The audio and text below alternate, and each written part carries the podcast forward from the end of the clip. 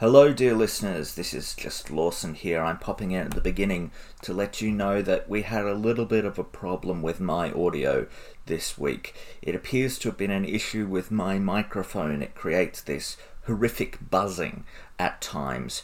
It's very rare, but it's also very unpleasant. I've tried to edit around it as best I can this week, but I couldn't get everything. So I apologize in advance for the discomfort of having to listen to me marred by an awful crackling. I have gone and, and bought a new microphone, which is what you can hear right now. This is what I'm recording on as I speak. So this will not be a problem in the future. In any case, sit back and prepare yourself for our discussion of the Prince of Egypt.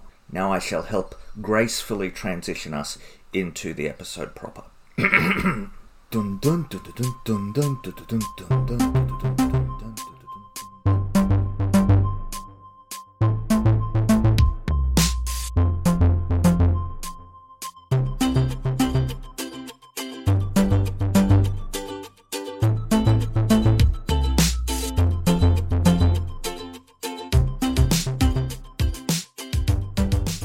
Hello, my name is Harlly Lewis, I'm Lawson Keeney. And I'm Jeaun Lewis. and welcome to I Don't Know Why We're Doing This, where we stick to the list for better or worse.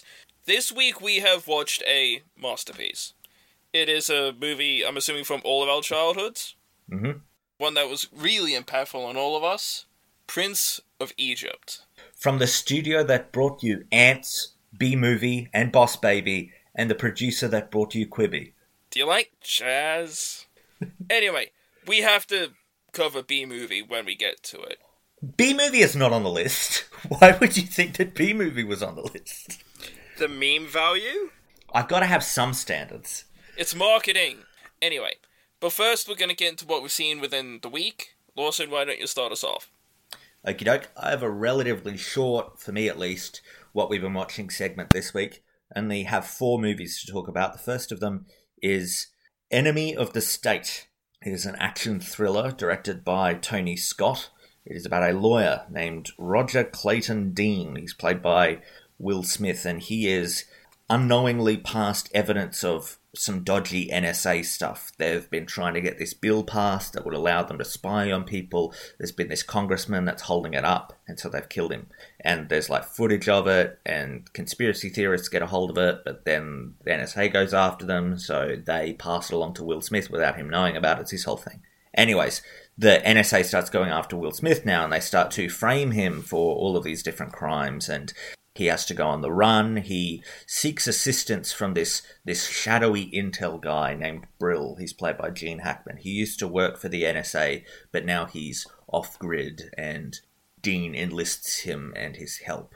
This is suitably thrilling and fast paced. It's it's a paranoia film. It's very much about surveillance. They're always watching you. There's the eye in the sky element. How can you run from this sort of omnipresent force? It's interesting that the the NSA is in this. Yeah. And interesting that people seem to care so much about the NSA having surveillance capabilities. That that's not real. Right, everyone found out that the NSA was listening to phone calls and stuff and it was like a communal shrug. But it is it is interesting to watch this now in 2020 and they're talking about oh the NSA they can listen to you they can record your phone calls they can they can spy on you with satellites and you're just sitting there and you're thinking yep yep is, are we supposed to find this surprising It hits differently. It it yeah. but yeah and and all of the stuff like like oh this this freedom this personal freedom and, and liberty is something that we we will never give up blah blah blah and then it's just like well what five years later everyone was just signing on for the patriot act and it's it's just like the kind of hyperventilating over over personal privacy and, and freedom is uh is ironic in retrospect it, but but all of this paranoia and surveillance stuff sets up the action really well. It, it's very into conspiracy stuff, into the the spy angle of things. There's a lot of on the ground chase stuff, you know, running through gridlocked traffic and going through warehouses and old abandoned train yards and things, and it, it's got that kind of, I suppose, north by northwest sort of classical paranoia thriller to it. Oh, that's cool. but it, it's it's also got a, a an over reliance on on sort of the tech aspect of it, which is is interesting and it's certainly, to my knowledge, one of the first movies to start playing with this. But I mean, it's 1998, so all the the tech stuff seems kind of hokey in the present day. There's there's my favorite thing watching procedurals or, or spy stuff from back in the day where they have the, the, the blurry recording and they're just like zoom and enhance on that as if that's a thing that happens As someone who's done video editing, I No. wish it was true. I wish that were the case, but it's not. You can't create more pixels that aren't there. Especially hmm. back then. Now, my the phone I've got now, pretty good. Pretty good. Still not as good as what they portrayed back then. Will Smith is very good in it. This is this is sort of two years after Independence Day.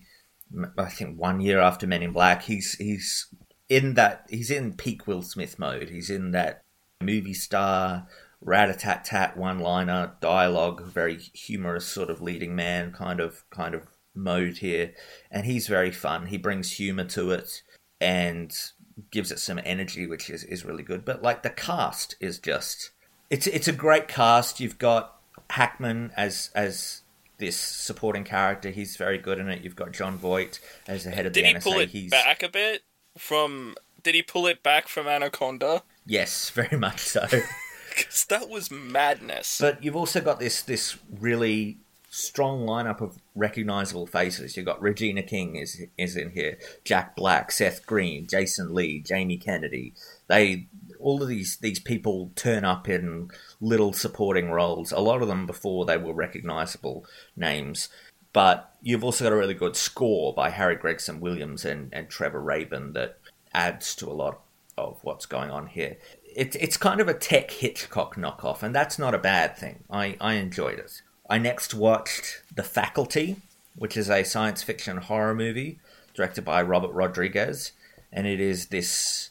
It's about this ragtag group of, of different teenagers, kind of a breakfast club kind of situation where they've all got these different interests and personalities and they belong to different social groups.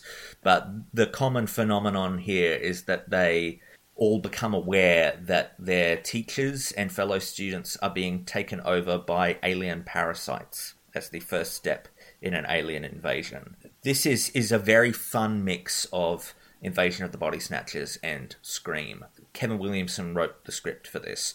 And of course, he wrote Scream as well. Uh, You've you've got very Williamson-y sort of characters here and dialogue. It- It's such an aggressive high school. It's that kind of aggressive high school that you see in, in like 90s American teen movies where everyone's getting beat up and shoved into lockers and things. And this is a hostile environment that I don't think I'd be like. I, I didn't have the easiest time starting high school, but it was not that. it's it's got this kind of grungy tone, like this kind of really edgy, you know, where we're hip and cool and we're talking about things that kids are talking about, kind of thing, which at times can be kind of How do you do, fellow kids? well, it's better than that, but at times it can be kind of like eyebrow raising, but for the most part, it it treads the line well enough and doesn't cross it. But the the, the takeover stuff is good. The the really tense stuff as these kids start to realize their their teachers are being taken over and that that's starting to spread to parents to other students i mean that that whole invasion of the body snatchers the thing kind of are you who you say you are thing Well, it's always going to be compelling. i mean and they pretty much do the blood test scene from the thing over again in this to try and identify which one of them is an alien. The aliens are also very sinister and and fun and you know threatening. Like it, it's good entertaining stuff. The acting is all very good as well. You've got a pretty accomplished cast here. You've got elijah wood jordana brewster josh hartnett playing these kids. You've got someone like uh, piper laurie as one of the teachers. And jon stewart is in it in a dramatic role as the science teacher and he gets to be scary Jon Stewart when he's taken over by an alien and he gets to fight these kids. It's kind of fun to see Jon Stewart in a dramatic capacity. He's not bad. Laura Harris, though, I've got to kind of call out. She's one of the teens, and she is not great. She's not giving it the kind of heft that she needs to in the places that that character goes. But there's really cool effects, mostly practical effects, and you get some some pretty great monster stuff, particularly in the third act. It's a cool sci-fi take on post-Scream teen horror, which uh, I think you guys would actually really dig. It's available for streaming on Stan if anyone is in Australia and interested. I next watched The Winter's Tale, which is, of course, a Shakespeare play. This is a recorded stage version. It's directed by Robin Lough. It kind of straddles genres. It's it's a drama, but there's also very strong comedic elements. Uh, it's it's a it's a weird one to have to categorize, but it's about the king of Sicilia. He's named Leontes. He's played by Anthony Sher. He thinks his wife Hermione, played by Alexandra Gilbreath, is cheating on him with his old pal Polixenes, king of Bohemia, who is played by Ken Bones. He has an epic hissy fit as a result, and sort of causes a whole bunch of problems for all of the other characters, brings the kingdom into disrepute, and things go poorly. This is the first Shakespeare play I've seen that I've had actual structural problems with. Right. There are two clear halves here. There's the first half. There's there's the him thinking that his wife is cheating on him and the suspicion and, and the tantrums that he throws. It's like Othello and on steroids, but it's not as compelling. I don't know what happened to William Shakespeare, but he seems real concerned with the idea that women are cheating on people. like it's used as a plot point in a lot of his stories. Yep, that that is problematic. That tracks. But um, it's not well explored here. It's not well explored in the way that it is in Othello or Much Ado About Nothing. It, it, it's just unjustified. We never see any reason why Leontes would, would suspect that Hermione was stepping out on him. And as a result, it, it can kind of feel a little bit much.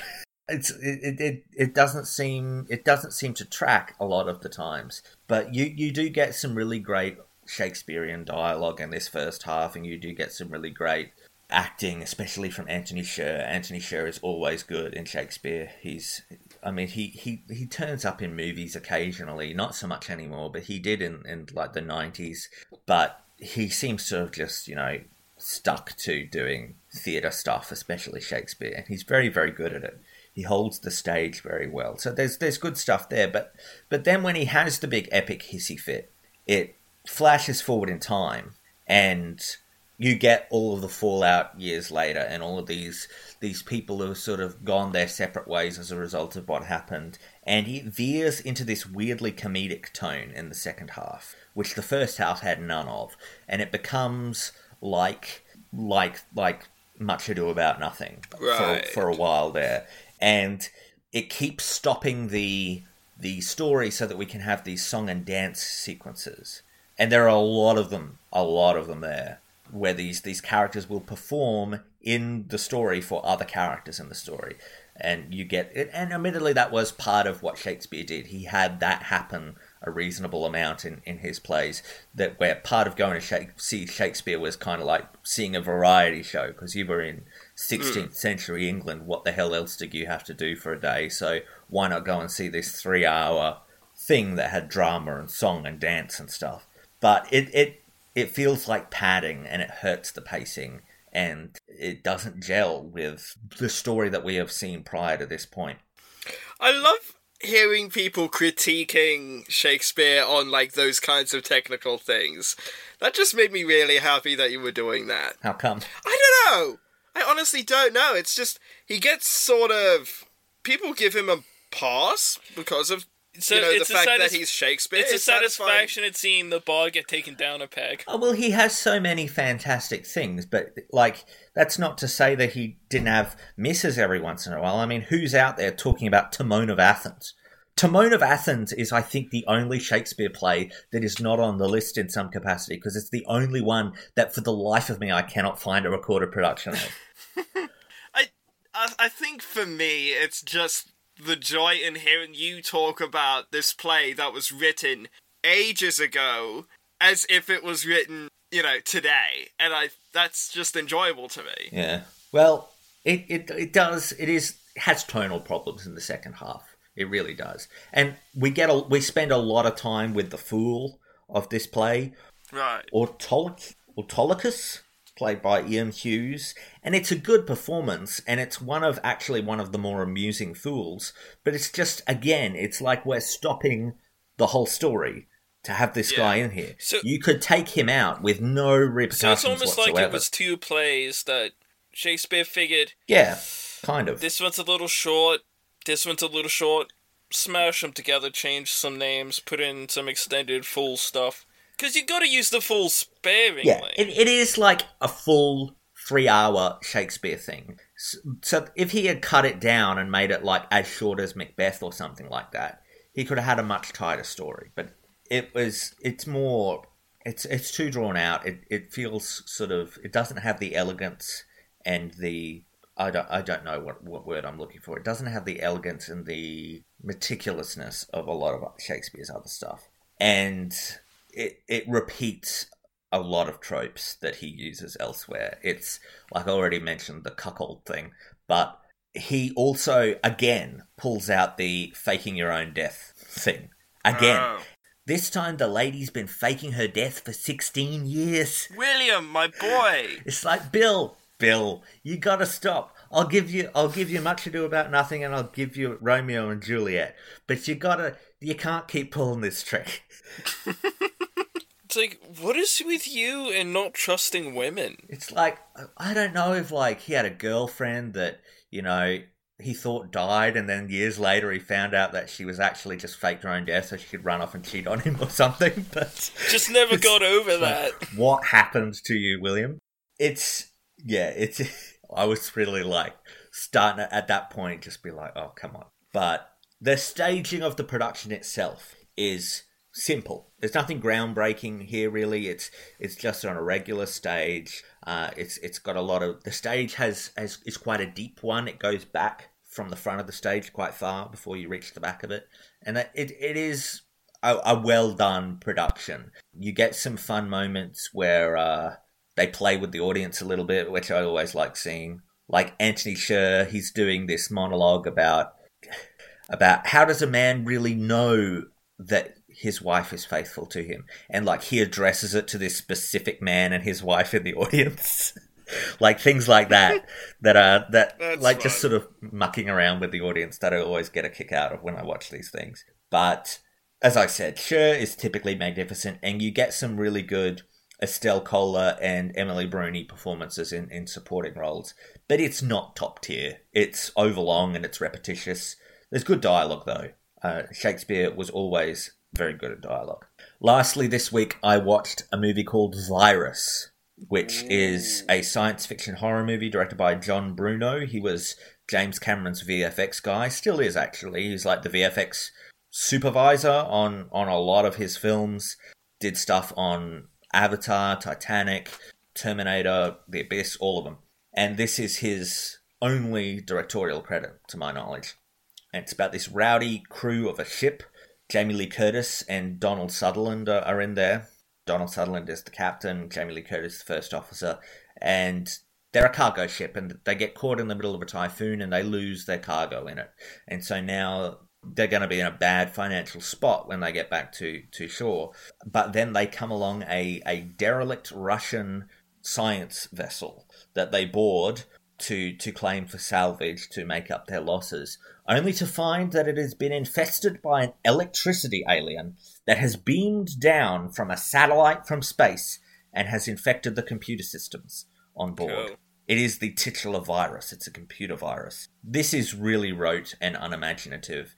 It's got cool effects, but we've seen it all a thousand times. I mean, it's it's the same thing you've you've seen elsewhere. People getting pursued through the ship. You know, it's it's sort of a weird mix actually of like a haunted house thing and a monster movie. Because on the one hand, you got like the virus possession stuff that is sort of gives it that haunted house element where the ship is is doing things that they can't control. But then the the the electricity alien has also started to build with spare parts all of these robots and androids and cyborgs and things. Like it's it's melded together the body parts of the dead Russian crew with a whole bunch of of electronic stuff to create these monsters that chase them through the the, That's the cool. ship. It is cool, and it's cool effects. Like the the monsters look good. They are practical for the most part, but and and they they look good. They look creepy, and that part of it's fun. But it, it's narratively, it's doing nothing new. It is, as I said, that sort of mixture of the haunted house element and the thing where they're being pursued by this this these creatures, and of course you get the whole the other thing from the thing is we, we can't let it get back to shore because then this virus will infect the computer systems and it will take over the whole world. So Sink the ship. it's it's just yeah. Well, what do you think they end up doing, Sean? it's it's predictable. We've seen it all before.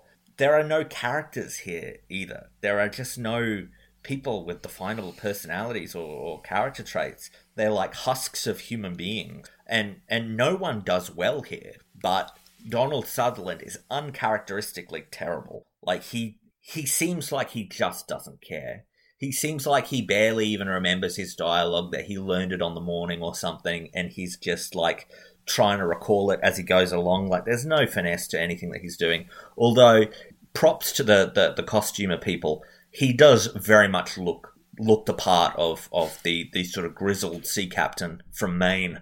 Yeah, I mean, if you look at his face, it's just. Oh, and he's got like the long navy coat and the and the, the captain hat on and Awesome. everything. Like he he, it's very he looks the part. But there's some good atmosphere here. They they do some decent stuff, especially as I said with with the design of the the monsters and the design of of the ship as they're going through it, and the the FX stuff. Just general, because it's not all practical. You do get some CGI, and as I said, the director is is was James Cameron's uh, VFX guy, so he he gets some really uncharacteristically great CGI for a 1998 horror movie. Because that's the thing he's really interested in. But it also cost 75 million dollars, and I learned that after watching the movie, and I was like, how, how did like they embezzle it or what? because I can't see any of that on the screen. And it was a huge flop as a result. It didn't make anywhere near $75 million when it came out in cinemas. But it's a copy of a copy of a copy of a horror movie. It's as derelict of life as the ship is. It's, yeah, I can't recommend. Anyways, that's me done for the week. What have you guys been watching? Okay, so this week we watched a film that also has Donald Sutherland, but in this one he's very good. We watched Lock Up, which is a Sylvester Stallone film where it follows a Sylvester Stallone's character who gets transferred into a maximum security hellhole of a prison because the warden of this prison, played by Donald Sutherland, just has it out for him because Stallone's character escaped from the previous prison and proved that Sutherland was being corrupt. And Stallone's character only went to pre- prison to begin with, defending someone else. Yeah. Uh, and so he. The tension is that he's going to be released in Like a month. like a month. It's very short term. So it's really. Sutherland wants to break him before then and like make him kill someone. Yeah, it's basically this sort of tense situation where the warden is trying to get Stallone to commit more crimes and earn more yeah. time. Is his name Frank? Frank, I think. He plays a lot of Franks. He Stallone does. That's so weird. That's an interesting thing. Anyway, so this is a pretty standard sort of structure for a you know prison film. Yeah. You've got the bunch of supporting characters. You've got the The the, The young long- guy. yeah, you got the young guy who you know is too impetuous for their own good. You got the old timer. You got the long timer who's been there for a while, knows how things work. You got kind of the slimy guy who eventually turns out to be not so trustworthy. Uh, You've got the corrupt guards. Yeah, then you've got some gods who aren't corrupt. It's a pretty standard list of characters. This movie is dark. oh yeah. This movie is grim as hell. It's like it's not an action film as you might think with Stallone, it is more just a character drama about this guy just getting the living shit kicked out of him physically and mentally as you're just seeing his mental state just degrade before your eyes. Hmm. And it's like there are moments where there's real hope in the movie. Like him and his friends build this car and it's this whole thing of they have been able to do something creative with their time, do something that they enjoy. This is something of theirs. This is something of theirs that they can like say that they at did. least take some ownership of and say, yeah, that say that they did. But then that gets taken away, and it's like Stallone's character has had all of the wind taken out of him, and he just goes off on everyone saying, "You know what? None of this w- was ours. What did you think that we were gonna what share the car? Like you were gonna take it out on Sundays, he was gonna take it out on Fridays? No, this is his car. This is his prison. We belong to him. And as soon as we can accept that fact that we belong to him, the better it will be. Yeah, th- one of the key lines in the film is they can lock you up physically. They can lock your body up, but they can't lock your mind. Hmm. But it that that ethos really starts to get strained and pushed Yeah. as the film goes on, as the mental anguish gets worse and worse. Yeah. Shall we say? Yeah. And there are some cliched moments in this Oh, yeah. film. Like this this montage where they're fixing up the car just goes on for too long. It kind of kills a lot of the pace. There's a few twists that you kind of see coming. If you've seen as many prison movies as we have, Yeah. You understand the structure. You understand what happens to these sorts of characters. Yeah, the guards aren't nearly as well characterized as other prison movies. I don't want to compare this film to Shawshank Redemption because that is unfair. Because Shawshank Redemption is one of the best movies ever made. But they do some of the same stuff in this movie, and it just doesn't work as well. As Shawshank is gold standard. This is a side tangent, but I actually think that there's a really good case for a Shawshank Redemption remake. And I think that you do it like they did Boyhood. You film it over 20 years. Bold Okay, strategy, okay, Cotton. okay. Let's see if it pays out. Interesting idea, but let's get back to Lock Up. Donald Sutherland is is good in this one. Oh yeah, He's so deliciously evil. he's one of those. He's not the best evil warden in a No. prison film. No, no, that's the warden in Shawshank. But he's up there. His face has so much character. That's what you can say about Donald Sutherland. Like I, I told Harlly that uh, Donald Sutherland has played Jesus before, and Harlly didn't believe me. He was like, eh, I don't know. He looks a bit. He looks like the devil. He's he's got a very mysterious looking face. Like you, you you look at the guy and you think that like there's a lot there's a lot behind the eyes, you know. Mm, mm. It's like Malcolm McDowell. There's a lot happening there. But anyway, this movie, I really enjoyed it. It has some structural problems, but you know, it's perfectly fine.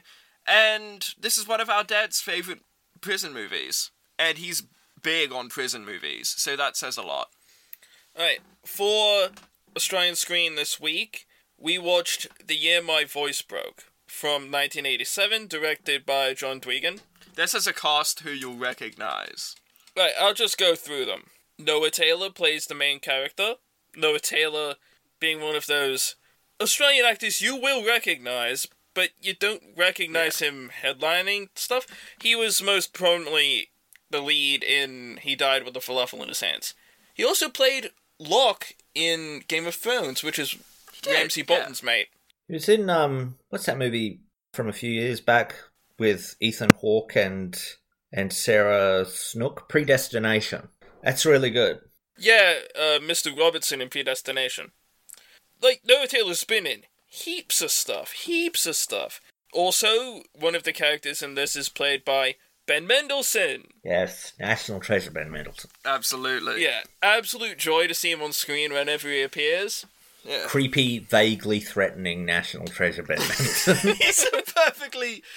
He's a gentleman. Like it- I'm sure him he talking is. in interviews. I'm sure about- he is, but I have never seen him in any role where he is not the most intense thing on screen. Yeah. Watch him in interviews talking about Rogue One. He's like a kid in a candy store. He's like, I get to be in a Star Wars movie. Like, the, ah! the Ben Mendelsohn thing that always comes to mind is Dark Knight Rises. It's the, I'm in charge here. Do you feel in charge? Just the look in his face there. So this is the story Oh, of Bruce Spence is also in this. yeah The gyro captain himself. from Mad Max. Now this story is set in the rural 1960s Australia. A boy watches as his best friend falls in love with a small-time criminal, setting off a violent chain of events. That's broad strokes what this is, But it's not but what it's not the movie quite is. what this is. It's a coming of age story. It really is. It's the the Latin, I believe, German term for uh, coming of age story is Bildungsroman, and that's meant to the the use of the German word is meant to emphasize both the sadness and joy Right. of transitioning into adulthood. And this movie you has both of those conflicting yet complexly intertwined emotions. Absolutely. And Noah Taylor's incredible in this. He is. I mean, he was 18 when Yeah. they were filming it, but he doesn't look 18. He looks much younger No, than that. there are like moments when he looks 18. Like Yeah. there's a part uh, where he's wearing sunglasses and smoking a cigarette in a leather jacket, and you're like, okay, he looks 18 there. Yeah. But there are other points where it's like, no, he looks like 15, Yeah. 16. And he was a short ass back then, too. Uh, compared to Ben Mendelsohn, who was also 18 yeah. at the time, who he, just look- he just looks older. looks much older than him. Danny, Noah Taylor's character, is this sort of he's a sort of sensitive kid, and he's in love with his childhood friend Freya, who's a couple of years older than him. Who's Freya played by? Not a well-known actor, unfortunately, because she's very good in this.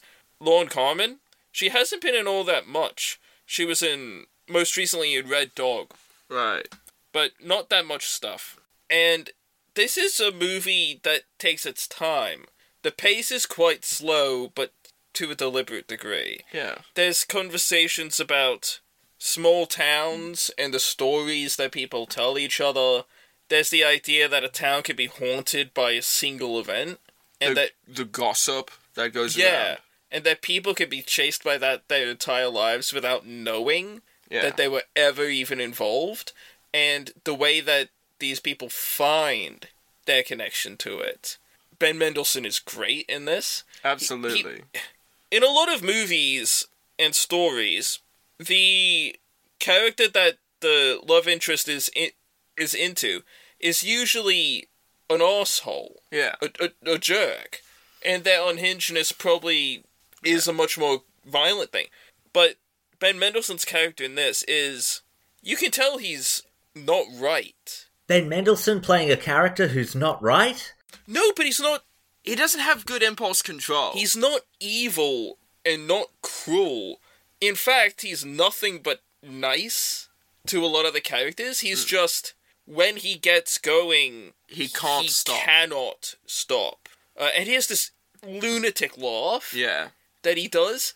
It is something. It's that is something else. that is pure acting because I doubt that Ben Mendelsohn laughs like this. like, and it just shows you. This movie shows you how talented Noah Taylor and Ben Mendelsohn were. yeah, At that at such a young age. yeah.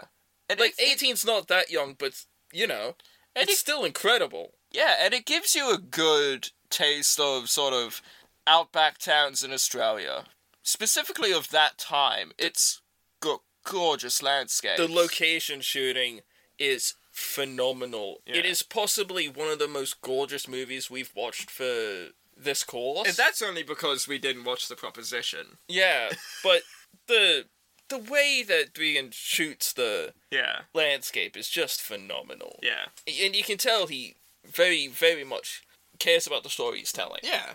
Because this He takes it story seriously. based off of his experiences when he was kid. Um, I'm not entirely sure.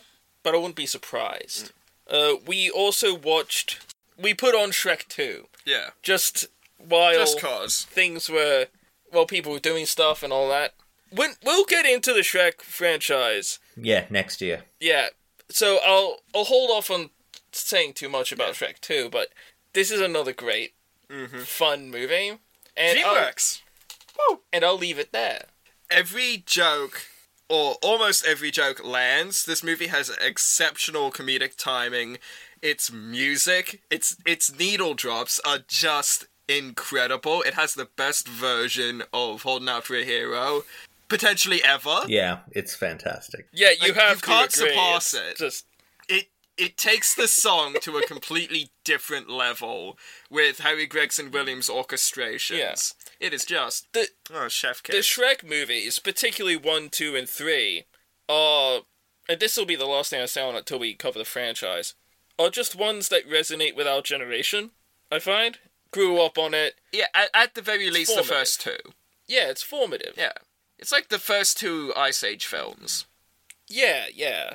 We also watched the first episode of Ratched, Yes, I've heard insane things about this. which is a prequel to One Flew Over the Cuckoo's Nest, charting the origin story of the Nurse Mildred Ratched. Yeah, who's one of the top 10 cinematic villains Yeah. of all time.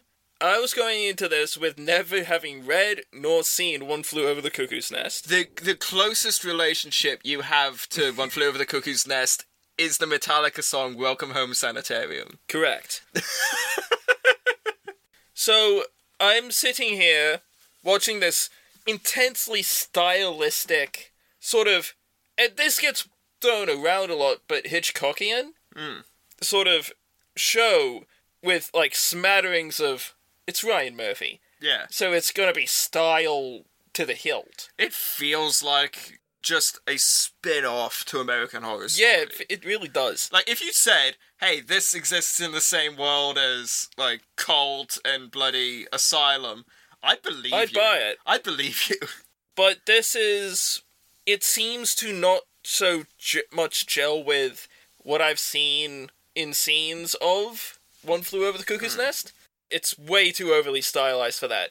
Which goes into the fact they'll be recreating that story if they get a season 4. This is going to Netflix. Ryan Murphy will put the money down. This is on himself. Netflix, so uh, it'll be lucky if it gets 3. It's been like the the the most watched Netflix series in pretty much every country, though. Like it's been hugely successful. They've already renewed it for season two. It, it's got Tiger King numbers. And and Ryan Murphy has that huge overall deal with Netflix that I mean he's just announced like yesterday that he's doing a, a limited series on Jeffrey Dahmer for Netflix. Oh my Ooh. god! Oh my god! That's gonna be awesome. He better get the guy he got to play Dahmer in in Hotel. Evan Peters. No, he should get Evan Peters as Jeffrey Dahmer. That would be good. Uh, anyway, Nurse Ratched is played in this by Sarah Paulson, The always excellent Sarah Paulson. who is a phenomenal performer in pretty much anything. But her role in this, like, oozes this really intense focus mm. and precision of every action. Yeah, and just a thinly veiled contempt for humanity. Yeah. and like it's it's an origin story for someone who is just considered one of the biggest assholes in all of fiction. But she's But- already Yeah, terrible. she's already so far gone. Like she's she manipulates people as if it's the easiest thing in the world to her. Yeah. it's it's like like it's in her nature. Like breathing is secondary. She only breathes so she can manipulate. Yeah, it it's- fascinating. we only watched the first episode, but I am fascinated to continue. Also, fantastic secondary cast like Corey Stoll as a character who I didn't get the name of, but has a fantastic scene. The governor of California is played by Vincent D'Onofrio. yes, He is always fun to see, yeah, especially with the way he says lines. yeah. His line reads have to be some of my favorite, Mm. especially as Kingpin. Yeah. and you've also got Finn Wittrock as a serial. uh, Is he a serial killer or would you call him a spree killer? That Uh, would be a spree killing. Yeah. He murders He- a bunch of priests. He murdered a house full of priests. That's And the Finn- opening scene for the Yeah. show. Finn Rock is always fun to see on screen. And it's the moment we magnetic. saw. We were watching it with our sister, who we have watched all of American Horror Story with. And the moment we saw sort of the outline of his chin, we were like, "Yep, that's Finn Wittrock." We we would recognize that Unmistakable. chisel jawline anywhere. like he's and Nyla was like, "Yeah, he he even walks like Finn Wittrock, Hmm. so that's him." The music is also incredible. It's very Bernard Herrmann inspired. to the point where some of the tracks are lifted from Herrmann scores. Yeah, there's one shot as well that almost perfectly mirrors one of the coastal road driving shots from the birds. Yes. And And I'm it's such sure a, you know the one. it's such a great choice for It something is. like this because adding style to it just gives it that extra oomph. It's a great melding of both Murphy's style and Hitchcock's style. It it really does feel also, like in the in the episode, they say, "Oh, we've converted the old wine cellar in this hospital into a, a makeshift maximum security wing for this." it you looks know, like something out of killer." Shutter Island. And the moment they went down to this wine cellar, I'm like, this wine cellar is massive. It's gorgeous. The lighting in there, the the aesthetic is just mm. It's such a visually pleasing show. It if is. you love precision, lots of use of color.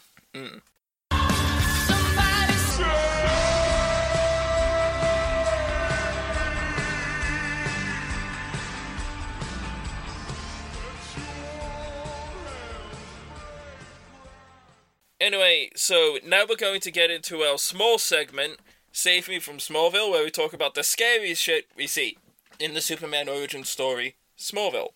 We watched a bunch of episodes since we last recorded, but not that much scary stuff. Until last night, Season 2, Episode 19. It starts with the opening scene is three belligerent college students, Frat bros. frat bros, attempt to assault Lana in her coffee shop. Is there's a possible implied sexual angle to the assault? Yeah.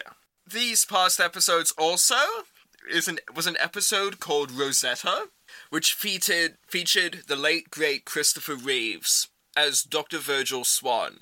This isn't scary, but This isn't scary, but we thought we might mention it. it's so good to see Christopher Reeves there.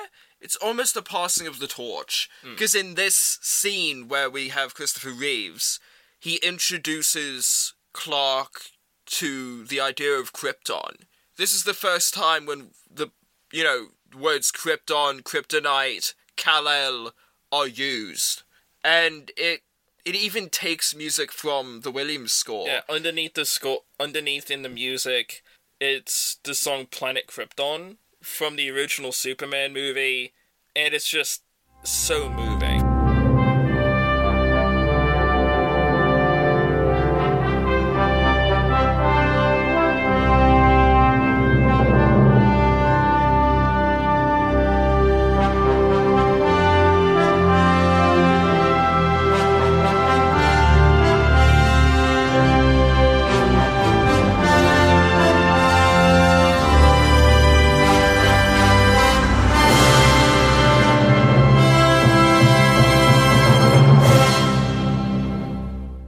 It's one of my favorite leitmotifs in any film because it captures the grandeur and the utter waste that was Krypton's fate. Yeah, and it, it it was just really good seeing him there. Yeah. Especially this is post accident. Yeah.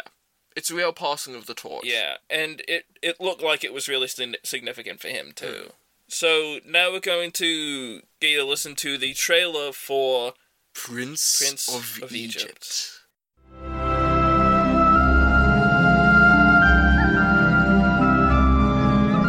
Hush now, my baby, be still, love, don't cry. Sleep as you're rocked by the stream.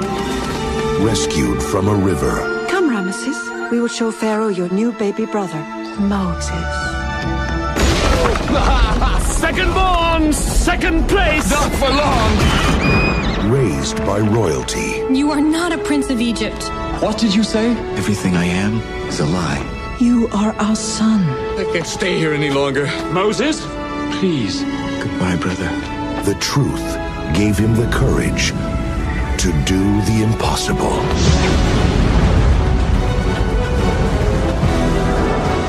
Abandon this futile mission, Moses.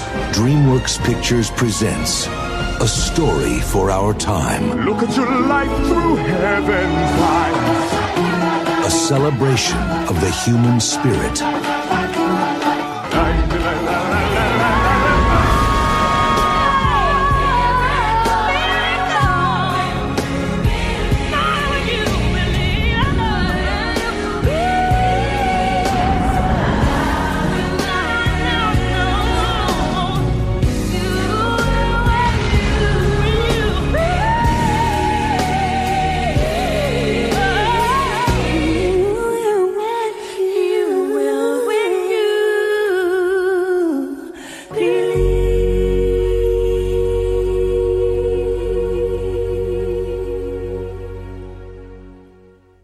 That was a theatrical trailer for Prince of Egypt. It is an animated family musical directed by Brenda Chapman, Steve Hickner, and Simon Wells.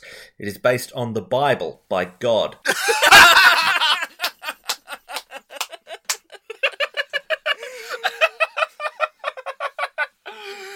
Oh, that's a good. Yeah, oh. okay. It's set in ancient Egypt and it tells the biblical story of Moses. He is a Hebrew slave.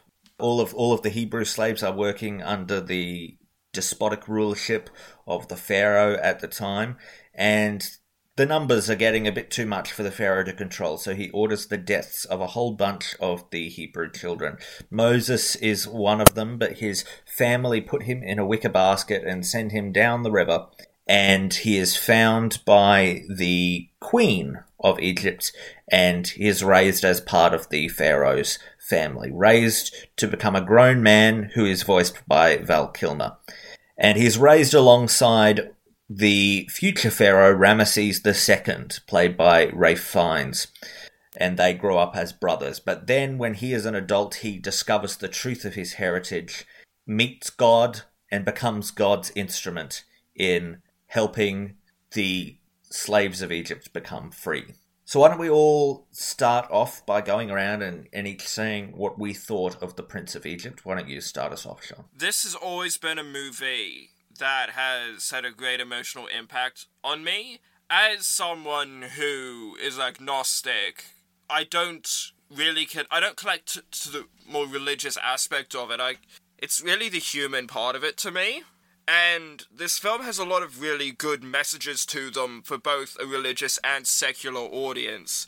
Like in a song like Through Heaven's Eyes, the meaning works rem- even removed from a faith system. It's about looking at your life and the things you've done as part of the bigger picture, as seeing what you can do to help as many people as possible.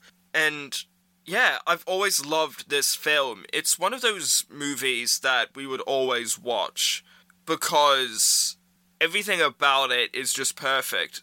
The score by Hans Zimmer and the songs by Stephen Schwartz. The animation is gorgeous. The storytelling is fantastic.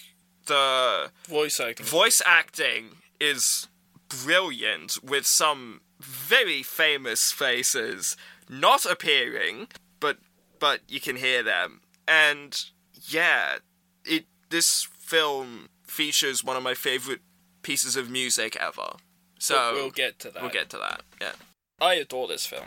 Uh, like Jeaun mentioned, I am not religious, so for the majority of my life, I've come at this film from a secular mindset, and it's still incredibly moving and incredibly powerful. Because at the end of the day, it's a story about finding who you are and taking responsibility. Because the movie doesn't, the story doesn't forgive Moses for his ignorance yeah and while it's not directly his fault that he didn't know, he still treated the slaves like shit. Yeah. And it, this is a journey of Moses taking responsibility, not only for who he is, but what he's responsible for. Yeah. And what he did. And Um, what he does. and what he does, and what his family did. Because at the end of the day, although Moses was adopted, the Egyptian monarchy was still his family. And so there's still that responsibility Yeah. there. It's also about fighting against slavery and just the power of faith. Yeah. Be that in a god or be that in yourself, that sort of thing. The animation is gorgeous. It's got this mix of 2D animation and some 3D computer generated stuff that is probably one of the most well done mixes of the two. Yeah. There's some real standout showcase scenes Yeah. for the CG, It'll be But- hard to pick a favorite. but we'll get to that. The music and songs are incredible. I think this is maybe the best non Disney animated musical ever made. I think it's pretty extraordinary and soulful. I think it's a really ambitious and intelligent children's film of, of the type that DreamWorks would quickly stop making. Uh, but I think maybe we should we should talk a little bit about the biblical aspect to start off with. It seems like kind of an interesting pick for a children's film. Jeffrey Jeffrey Katzenberg, who is one of the the head honchos at DreamWorks when it got off the ground, he had worked for Disney for many years, and he'd always apparently been trying to get Disney to make a Moses story. But Disney was like, nope, we're not touching anything religious. And once he Jeffrey Katzenberg had an infamous falling out with Disney in the 90s. They even wrote a book about it. But once he, he left Disney and formed DreamWorks with a few other people, including Steven Spielberg, he that was one of the first things that he greenlit was Prince of Egypt. And it's interesting to see both what they keep in from the biblical stuff and also the compromises that they make because they keep in some pretty full on stuff for a children's film. Yeah. You know, the slaughter of all of the the children by the Pharaoh at the beginning, the Passover, the first Passover, where all the firstborn of Egypt are killed by God. In you know, the end, where all of the soldiers are washed away by by the water. There's some pretty full on stuff. Moses kills a guy in the first half hour. We're not getting we are getting a watered down version of the biblical story, but we're not getting getting it nearly as watered down as you might be forgiven for expecting. Yeah. It's not sanitized as much as you would think for a kids movie. It's it still has some incredibly dark moments. Like the movie starts off with the murder of hundreds of children. You don't see it explicitly, but it's there. You see the horror happen. And that opening song, Deliver Us, like that's a statement of intent. Like the second that that starts off with that heavy, deep male choir doing the the extremely dramatic, powerful song about slavery and about their experiences as slaves. Like that's the opening number to a children's film. of the whip on my shoulder, with the salt of my sweat on my brow.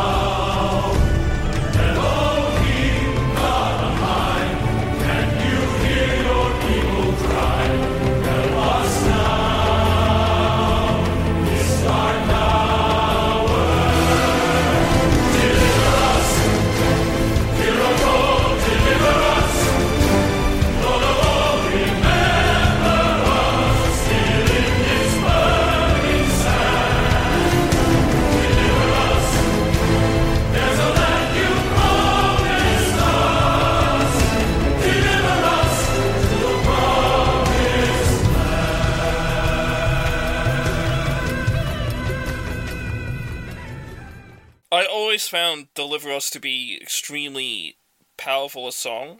It's one of the darker songs in the show, but there is nothing like listening to it in Hebrew. I I managed to find a video online of Deliver Us, the Hebrew translation of it.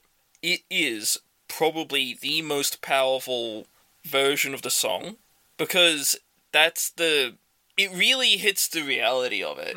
It just really gets there, particularly uh, at the end uh, of the song after all the stuff in the Nile happened, and it's Moses' big sister, older sister, and she has that her own private prayer bit at the end.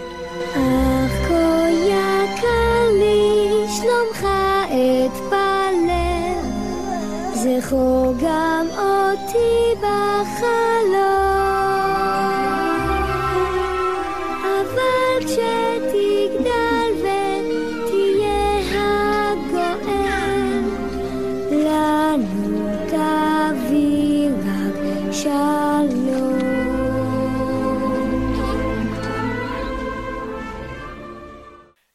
Crushing to hear in the original Hebrew. You get a taste of it uh, in the in all the other versions of the song with the mother, but it's really affecting and really powerful to hear it all in Hebrew. And the song deliver us with a brilliant performance by vocalist Ofra Haza is just her voice is incredible. She did it in a lot of different languages. She learned the ones that she didn't know phonetically and performed it in a lot of different languages. But that that moment where she's sort of harmonizing as the choir comes back in is really powerful. It's probably worth noting just at the at the start the the way that they have tried to adapt the narrative is always pretty interesting with the Moses story because they tie it to a real pharaoh. They tie it to Ramesses II. The, the pharaoh is never identified by name in the biblical story, but here is Ramesses II, which puts this at somewhere between 1213 and 1279 BC. It's generally agreed upon by historians that Moses was not a real person, that this is a legend rather than history. Even if you discount all of the the biblical stuff, who those not of faith will will probably not sign on to the whole parting of the Red Sea thing. But even if you just look at the text of the story as being this guy that this prophet that came and, and helped free these these slaves from the Pharaoh, it's generally agreed that this is not a historical event. It is is in fact a legend. But there are also there could have been different people that occupied different parts of the story. So it's it's interesting in the way that the story has been put together for the movie to give it a to give it a narrative and to give it more of a dramatic structure. For instance, in the biblical story, he's not adopted by the pharaoh, he's adopted by the pharaoh's daughter. And I'm pretty sure that the pharaoh who whose daughter it is is the same pharaoh that he's up against. Like the Ramesses growing up with a brother thing is not part of it. The change is to make it more compelling. But you, from the very beginning with this song, you get the statement that this is going to be a serious film that treats this topic seriously and is is not trying to pull its punches as a children's entertainment, which is interesting. It's, I think that's what you can say about a lot of early DreamWorks. They had some really adult shit. Antz. Antz is Antz gets- hardcore, dude. The the battle scene at Antz is grim. Don't let yeah, but let's not compare Antz to Prince of Egypt. Okay, let's put I'm it this way. not It- comparing it, to Prince of Egypt. a lot of early DreamWorks wasn't It wasn't explicitly as just chill children. as Disney. Like you never say that A Bug's Life is more intense than Antz. I don't know. Have you seen A Bug's Life recently? You seen the stuff that the Kevin Spacey general character does in that movie? Have you seen the stuff that the Woody Allen bug gets up to? Yeah, but it's it's sort of. I suppose I'm thinking in terms of tone as well. Yeah, I'm talking about in terms of tone. The entire battle sequence is horrific. His friend has his head ripped off. and that's like you It's hear a the guy's final words. It's a real Starship Troopers shit, It's grim. but less funny. But anyway, this isn't a review of Antz, for God's sake. We'll get to that. But this does this does sort of seem when you when you see the initial run of DreamWorks products, you're seeing stuff like The Prince of Egypt. You're seeing stuff like The Road to El Dorado, Spirit, Stallion of the Cimarron, Sinbad, Legend of the Seven Seas. And then you get Shrek. Okay, from Sinbad on, it's a little less serious. Yeah. Then you get Shrek, and Shrek came out before Spirit and Sinbad, but those were already in production beforehand. But Shrek is like the big breakout where it makes $484 million, and it's the very comedic. I mean, it's a great movie, but it's the very comedic one. It has a lot of pop culture references. It's more sort of light-hearted. Appropriately for children. Well, not even that. It's it's more sort of light-hearted than what it's been doing, but it's more crude and hip than Disney or Pixar. It, it appeals to adults more. Yeah, it's got more of an edge to it. And quickly after that, we settle into the the CG animated run of, you know, Shark Tale and Madagascar, Over the Hedge, Flushed Away, Bee Movie. I mean, the real, and it's not really until I think How to Train Your Dragon that they go back to the the the sort of emotional core that they were exploring in, in the first run of things. Well, the first Ice Age. The first that's not them. That's not. Oh, right, yep. Sorry, my mistake. I will say though that Wallace and Gromit: The Curse of the Were Rabbit is a fantastic movie. Ah, 100%. easy. Yeah. Easy. I love Wallace and Gromit. And you best believe we're covering that. It's a little unfortunate that they st- they started off with such high-minded ideas and now they're doing Trolls and Boss Baby. Like it's kind of unfortunate and it's kind of it's in- it's interesting to see the timeline of all of this because of course Jeffrey Katzenberg leaves Disney where he oversaw a whole bunch of the Disney Renaissance stuff. He leaves Disney very acrimoniously with a very public split and starts his own animation company and almost immediately they start to sort of eat Disney's lunch with stuff like Shrek and stuff like Madagascar. And, and Disney after the Renaissance enters this fallow period in the early 2000s but then it gets reversed again when DreamWorks starts to really starts to falter after Shrek and Madagascar run their course and they get you know stuck with increasingly unsuccessful movies like Monsters versus Aliens or Megamind and these are not unsuccessful movies in the sense that they didn't make money but they are unsuccessful in the sense that Disney starts to make a lot more money than those movies Yeah. And it's not even that they're bad movies. Like, Megamind's a good movie. They just don't have the same retention as the Disney stuff coming out in that period. Disney Disney fully acquires Pixar. Pixar gets tapped in. Disney gets its second win with like Tangled and Frozen and that stuff. And DreamWorks just peters out. DreamWorks ends up having some real financial problems as the 21st century goes on to the point where they don't distribute their movies anymore. They have partnerships with other studios to distribute them. They they stopped distributing their movies the last movie that they themselves distributed animation wise was Madagascar. They had some real financial problems where they ha- ended up having to partner with Paramount for a while. Then they partnered with 20th Century Fox for a few years. Then, after Fox got bought, started being bought by Disney, they went to Universal. Like they they didn't they weren't able to maintain that speed. It's it's really interesting. There's a pair of books. There is a book called Disney War, which is about all of the political machinations going on in Disney in that period. It's it's very extraordinarily acrimonious. The stuff that was going on with Michael Eisner at the time, the the power plays that was going on with him and the board, Jeffrey Katzenberg sort of wanting to assume a certain role but not getting it and sort of leaving in a huff. Then there's another book called The Men Who Would Be Kings about the rise and fall of DreamWorks. And it's this really fascinating chapter of modern animation history that I would love to see a documentary or a TV miniseries done of, but I figure that the House of Mouse would clamp down on that mm, pretty damn mm. quick. Oh, yeah. The Disney snipers. Because are- there are particular people who you'd have to show. I feel like Lasseter would have to be a character in that.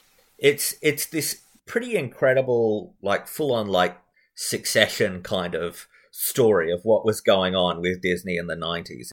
Totally. But back onto Prince of Egypt, let's have a chat about some of the actors. Let me just say first off, and, and this is probably urban legend, but infamously you had Antz and A Bug's Life competing in the same year. And it is urban legend that the very last meeting that Jeffrey Katzenberg attended as a Disney executive was the first pitch for A Bug's Life. So yeah, Wow. there's it, it right like right from the start. It was sort of a almost a direct repudiation to Disney. Yeah. And now Katzenberg is doing Quibi. Yep. Oh, he's had a lot of really fun ideas. If you look at at uh, the course of his career, like he's on the one hand a very intelligent person who has overseen some of the most successful movies of recent years, both creatively and financially. But then on the other on the other hand, you also hear about all of the the ideas that he had that didn't come to fruition, either because he couldn't accomplish them or because people around him talked him down. And you're just like, this guy's got a real hit or miss track record. Oh, like yeah. for for every for every Prince of Egypt, there is a Quibi. Like it's a real erratic track record. Mm. And th- I think the saddest thing about it is I tried Quibi uh, on the free trial because it's something I could watch on my phone, just you know, in between classes and everything. But it didn't. None of the stuff on there gelled with me, so I didn't pay the subscription any further. I deleted off, deleted it off my phone. But I've still got an account with Quibi. Apparently, I still get emails from them. Where are you? Please come back. We need you. legitimately I got an email and it was them doing a whole press thing about you know Halloween shows and everything and all the spooky stuff and they literally said it literally said the words you ghosted us so now we're haunting you That's not threatening at all. It's like I sh- I I dread the time whenever I receive an email starting with that.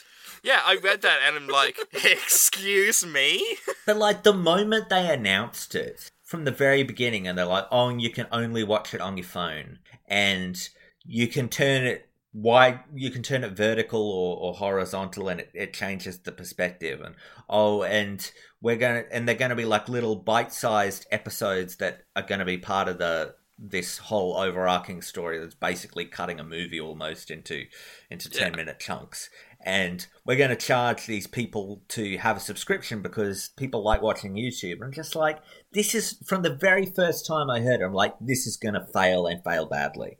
And I don't understand how I, someone with no business experience, just just you know, a fan watching the industry, can hear that from like day one, like the first time I ever hear it, its business model mentioned, and hmm. instantly I'm just like, yeah, that's not going to work. And I'm right, but all of these people who signed on to this, who put millions upon millions of dollars into it, all of these I mean Katzenberg a man who's been in the industry forever. All of these incredibly talented creative people come on board. Steven spielberg is on board. All of these these actors and filmmakers and showrunners come in. All these studios put hundreds of millions of dollars investment into it. He raises all of this capital. I don't understand how all of these people didn't see this coming when i think pretty much everyone else did It's like, yeah, it's a neat concept as a novelty. The idea that you could be watching a show in landscape and then go to portrait. I tried it. It's pretty neat. But all that it is, is you're just getting the center of the frame. You're just getting the people's faces. Like, and congratulations. For me as someone who who might be who might watch some of these shows who who could be convinced to watch a show like the most dangerous game with, with you know Christoph Waltz and everything. It immediately turns me off because I have to watch it on my phone. I'm not watching anything on my phone. That's not how I like film and television too much to ever watch it on my phone. And you're telling me also that that that this whole flipping of the screen thing that's a big turn off to me because it means that there's no vision for this Yeah. there's no filmmaking vision yeah it's got to it's got to fulfill these two masters so Oh, I watched the first episode of that Dangerous Game thing. It looked cheap as hell.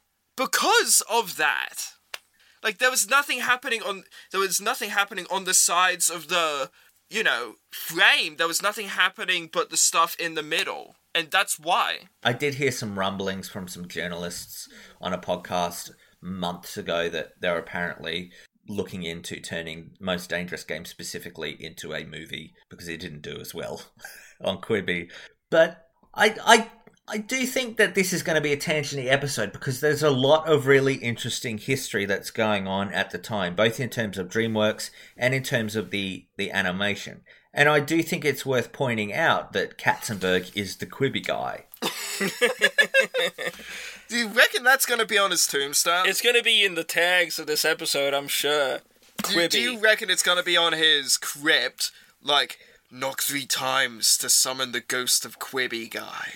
But it's like Katzenberg is the Quibi guy, and he's the DreamWorks guy, and he's the guy that oversaw stuff like The Lion King and Beauty and the Beast, and it's it's a fascinating career trajectory for them. You you mentioned the the acting, Harlly, and this is a stacked cast. This is one of the things that DreamWorks immediately did that changed the trajectory of, of animation that like Disney ended up coming onto as well, where instead of casting voice actors, which Disney did, they would have some famous people. You get Angela Lansbury in there to voice a teapot every now and again. Yeah. But for the most part they cast voice actors, whereas right from the word go, DreamWorks was was all about stunt casting.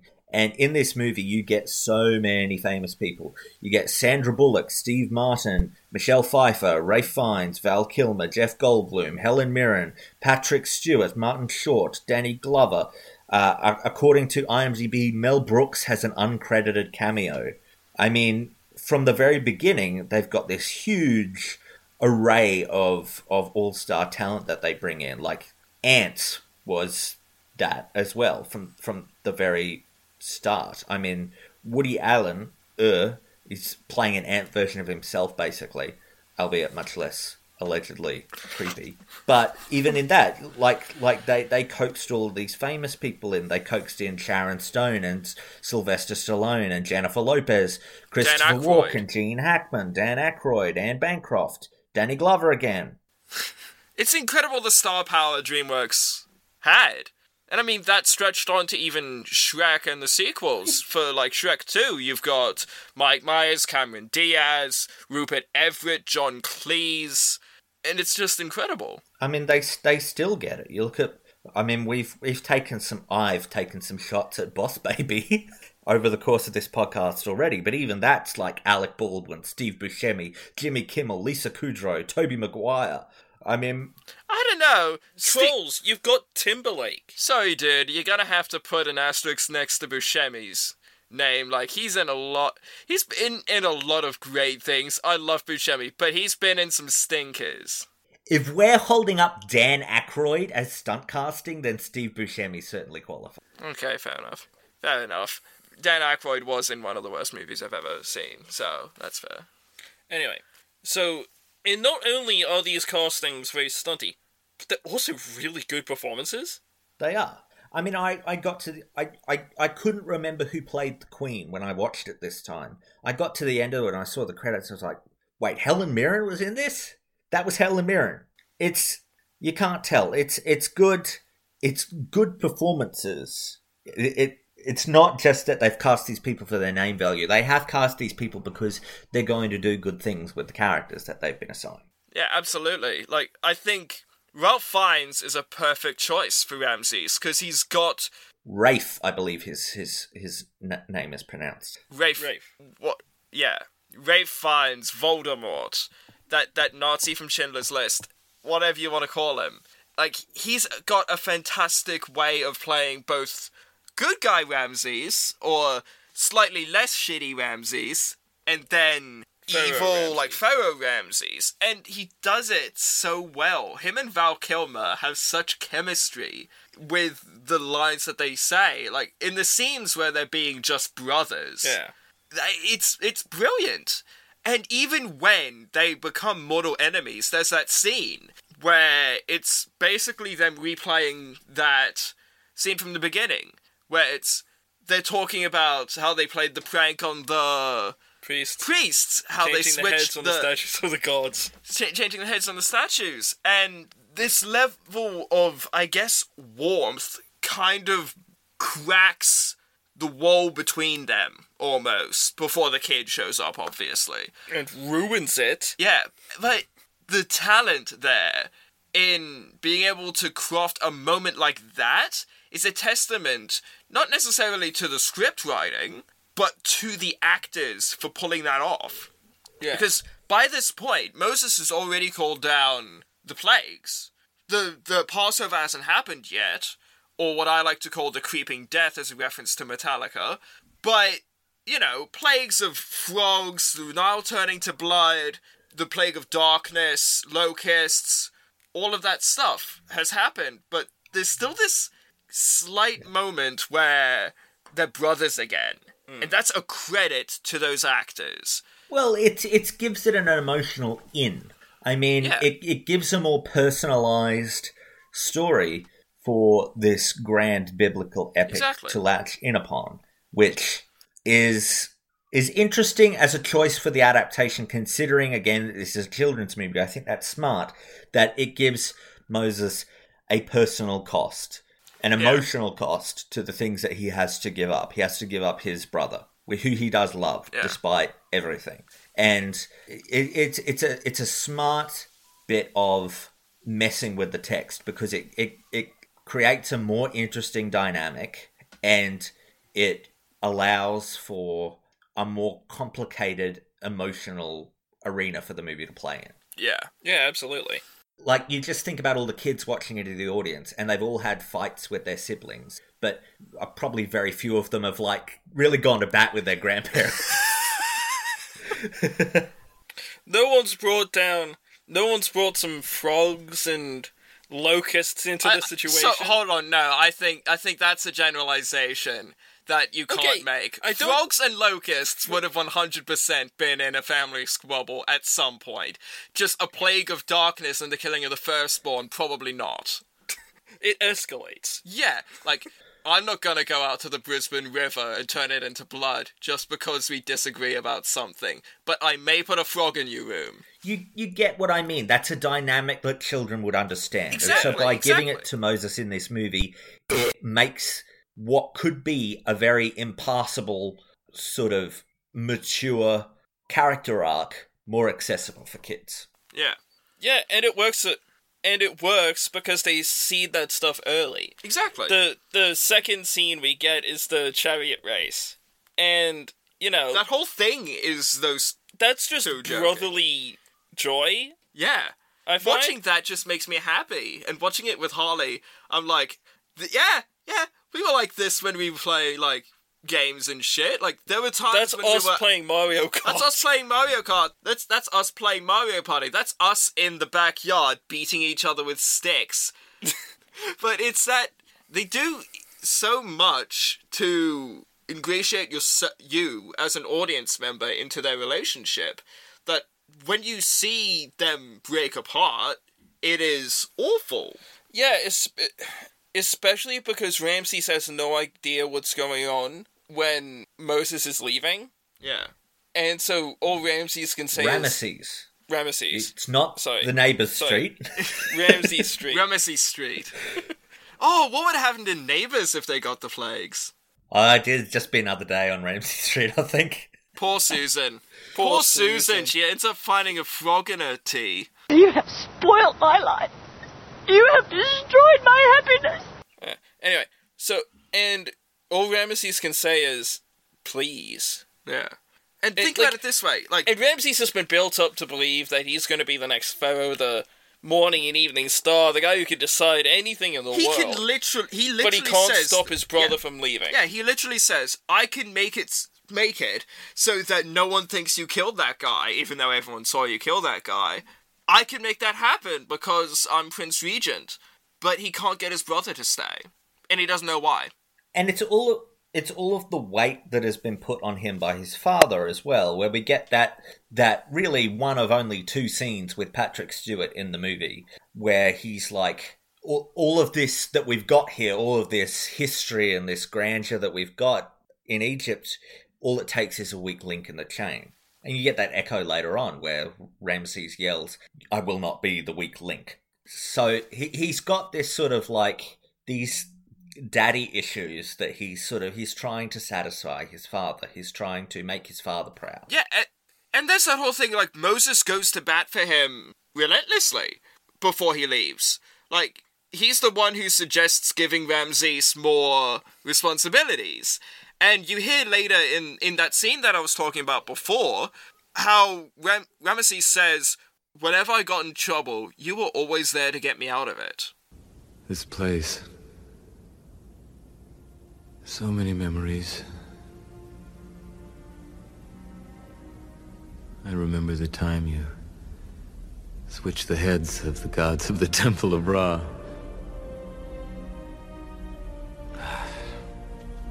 If I recall correctly, you were there switching heads right along with me. No, it was you. I didn't do that. Oh, yes, you did. You put the hippo on the crocodile and the crocodile on the falcon. Yes. And the priest thought it was a horrible omen and fasted for two months. Father was furious. You were always getting me into trouble.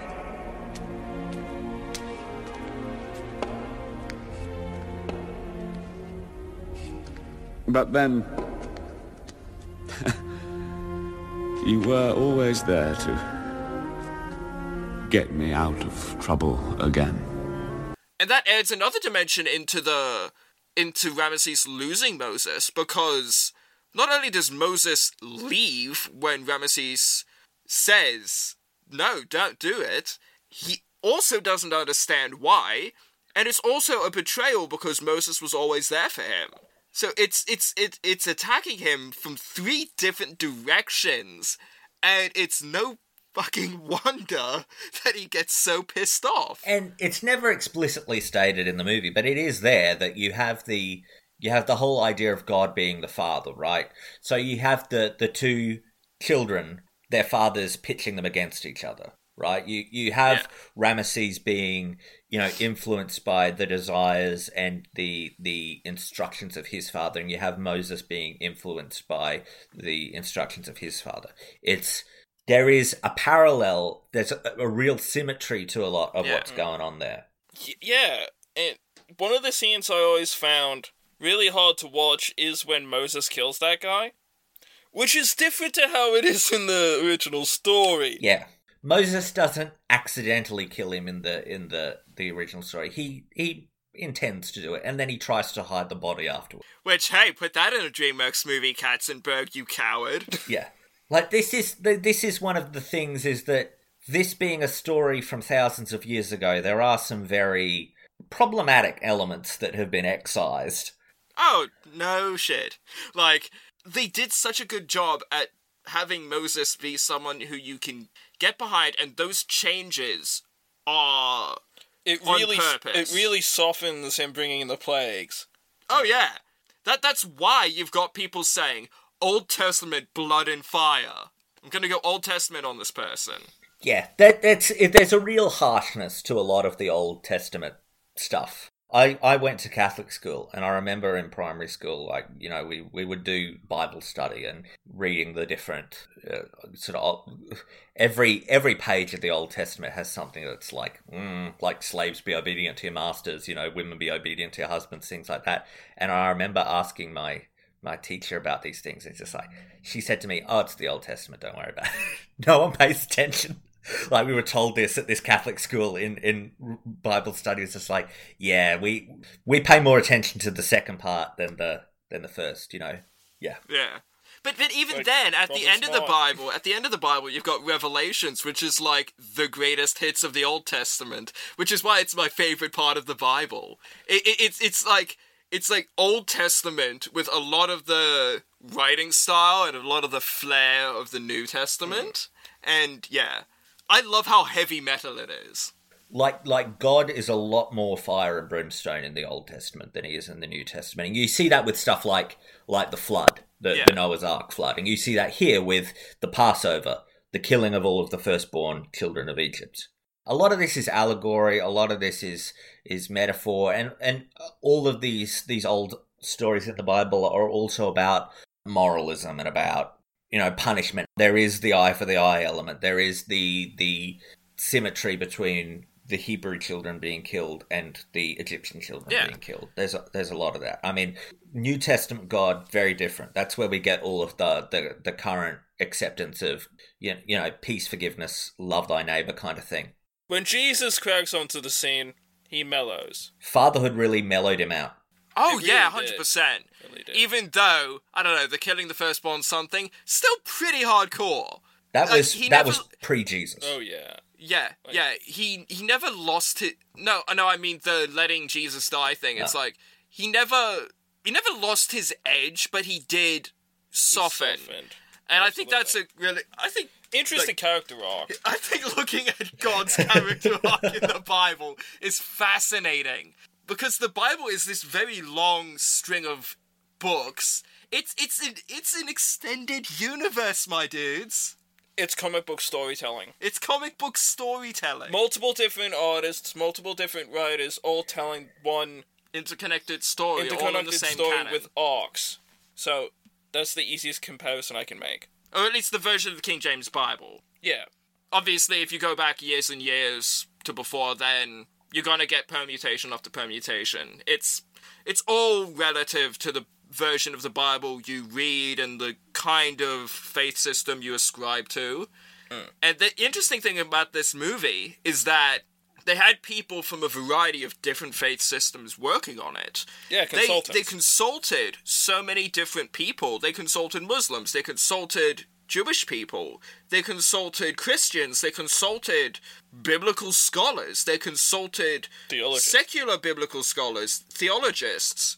And it, it's all used to create a universal version of that story. Even when you get to the voice of God, when the burning bush comes up, it's the whole cast talking. Val Kilmer is the loudest because they needed one voice to sort of stand out from the others. But if you hear in the background, it's it's all of the cast talking together, reading the lines. Yeah. Because why wouldn't God's voice come to you as your voice and the voice of the people you know? But but there's also like the whole idea of the the universality of God that that this is it, it isn't that faith isn't something that belongs to anyone. They're being they're being very very careful also in the making of it that they don't want to offend anyone. They're tr- yeah they're trying to be really Yeah. inclusive. Yeah. Also, it's a great effect. too. Yeah, and that that goes a long way. Uh, but it still ended up banned in some countries.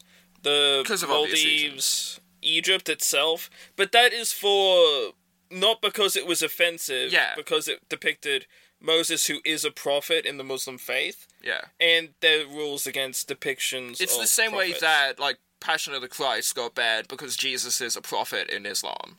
Wasn't wasn't there something else in Passion of the Christ that that that really was controversial? Some choice that they made. Yeah, a lot of shit. Yeah. I'm just saying it. That might not be the only reason that Passion of the Christ was banned. Oh, obviously, I was just using Passion, Passion of the Christ as an example of something that has Jesus in it. Yeah. But yes, there were probably a multitude of other Mel Gibson-y type of reasons why. Least of which Satan looking like Obama. But that's a whole thing. That was before Obama was president. You're thinking of the History Channel series, The oh, Bible. right. Sorry, Yeah. my mistake. Yeah. the devil in uh, Passion of the Christ was albino. Wasn't he? Yikes. Yeah. But anyway, Still looked creepy. that's a yikes movie just in general. Let's talk a bit more about the burning bush scene itself. The music is just gorgeous.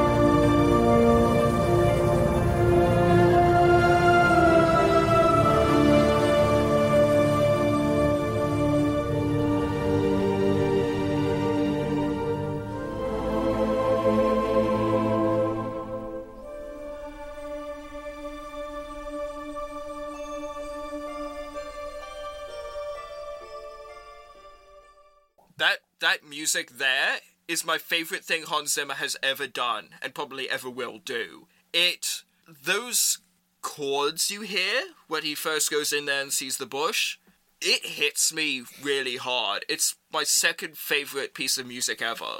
Ever. It's it it just feels like it sounds like what heaven would sound like. It feels right. It feels beautiful. My my favorite part of the instrumental score is is almost a, a reprise of that scene. Is later on when they're cornered by the the Pharaoh's men, and he steps into the, the Yeah. Red Sea, and you hear God say again, With this staff, you shall do my wonders.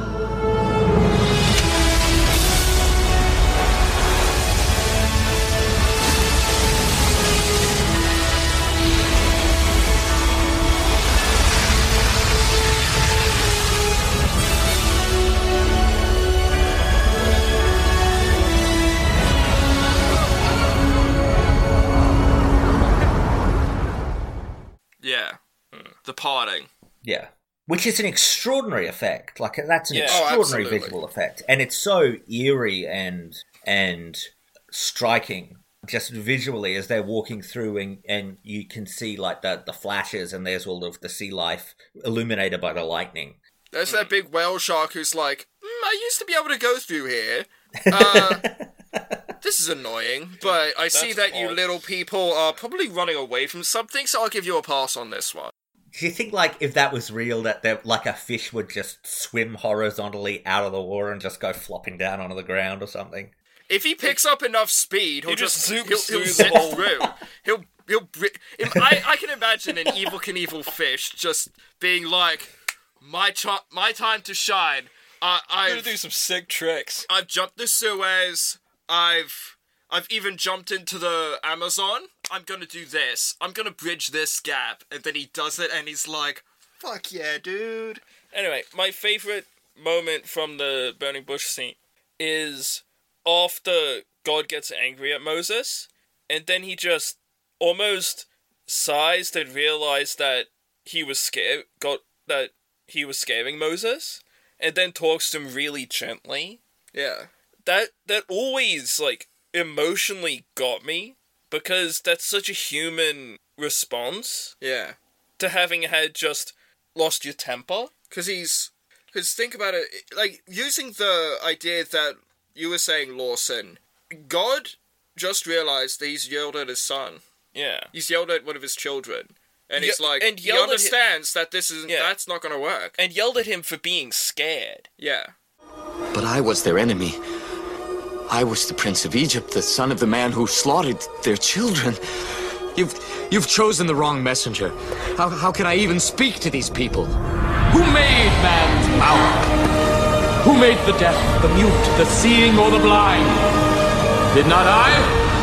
Now go!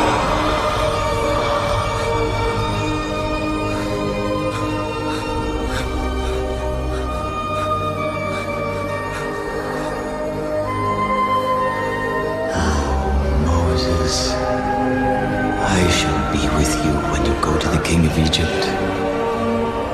But Pharaoh will not listen. So I will stretch out my hand and smite Egypt with all my wonders. It's just like it just gives me chills hmm. every time. Beautifully animated as well. and just how the fire doesn't burn. Yeah. It's just so chilling. But the scene that creeped me out the most this most recent viewing was the Passover. There's almost no score. There's a little bit here and there, but That's what I mean by Yeah. almost. It's it's ultimately the sound of the wind yeah. and the Breath the being stolen taken away. exhale. It's it's it's rough. And again, the there's a children's movie. Like we're sitting here watching all of these kids die. in This children's movie. It's It's hard to look at. Yeah, the way it starts is like there's almost this tear in space that the white energy comes out of. Yeah. It's almost it's almost like eerily cosmic in that moment, and then it just flies through all of Egypt. Yeah. And you gotta imagine, if I was an Egyptian at that time, seeing the Hebrews painting the blood on all their doors, I'd be like, seeing that they they haven't been affected by the plagues. Probably gonna get. They this a know something's up. They know something's up. I'm gonna Just gonna make sure. Hey yo, uh, dude, give me a goat. I think we should. I think we should just just to be on the safe Be on side. the safe side. Can't hurt to try.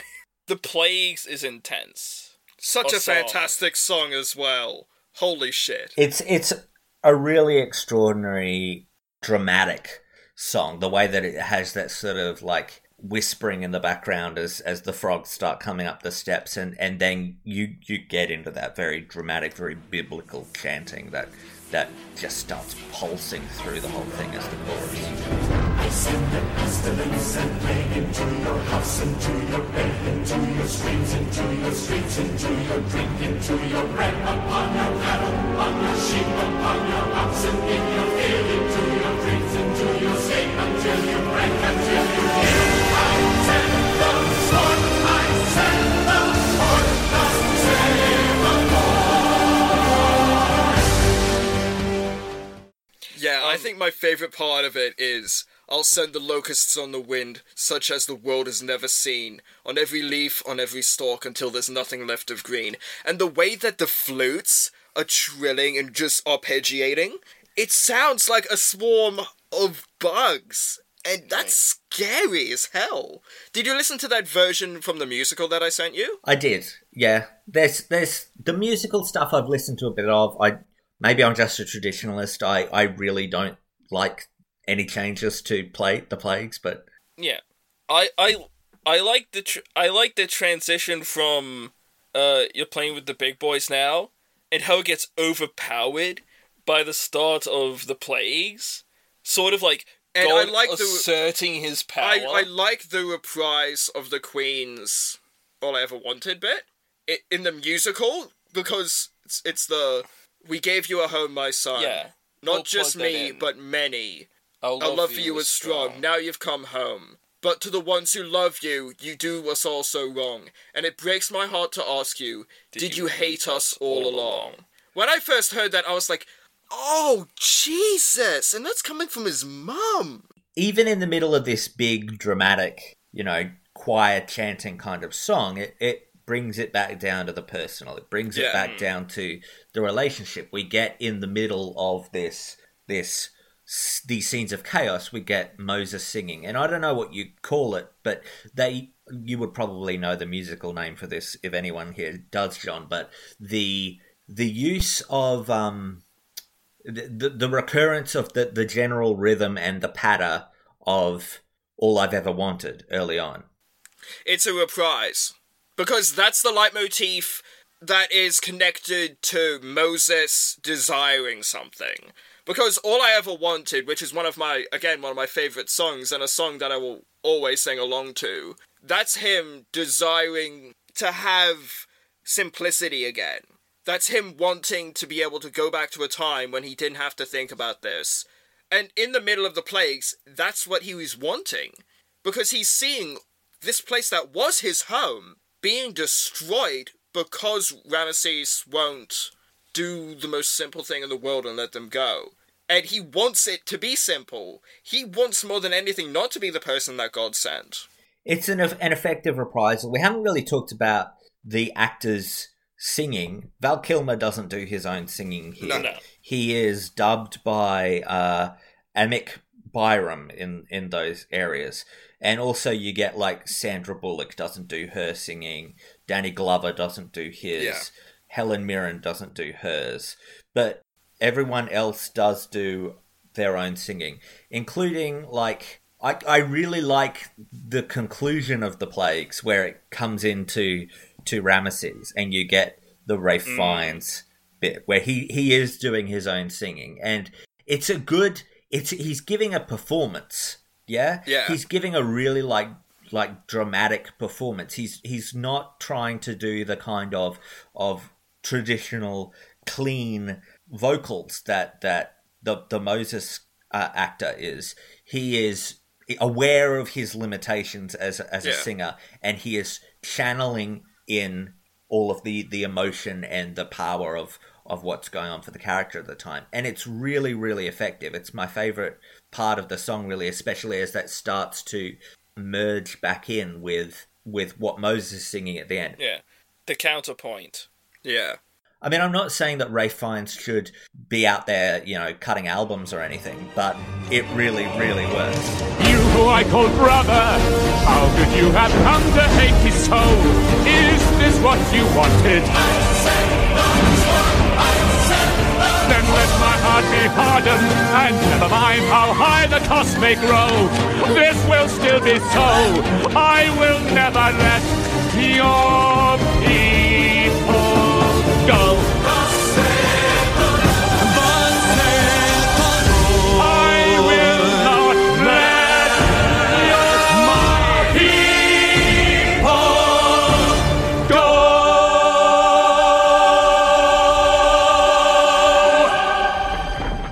It harmonizes beautifully.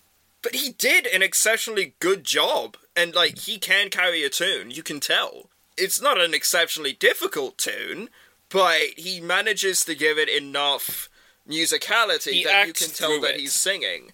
And that's what you can say for even Michelle Pfeiffer as Zipporah doing her bit in When You Believe. She does give it the emotion as well. She gives it the musicality, and it's interesting to me that they didn't get some of the other actors to sing the parts. Maybe it's because they're a little too technical. Like, You're overthinking this, John. I think it's just that the ones that didn't sing have shitty singing voices and can't carry a tune for the life of them. There are plenty of us out there. fair enough. I've I've heard Val Kilmer sing, and it's not the best thing in the world. But yeah, I think even the the singers that they did get are fantastic. Well, there's there's a huge difference. There's a huge difference between the Moses singing part and the Ramesses and Miriam singing parts. Like Bullock and Fiennes hmm. can do like a verse or two in a single song, but Kilmer would have had to carry a whole bunch of songs if he did his own singing and stuff that really like holding notes, you know, going up and down in terms of, of, of range. Like it would have been musically a lot more complicated than what Fiennes is asked to do or what Bullock, um, what Pfeiffer is asked to do in um, in When You Believe. I said Miriam earlier; it was Sephora. I do like you're playing with the big boys now.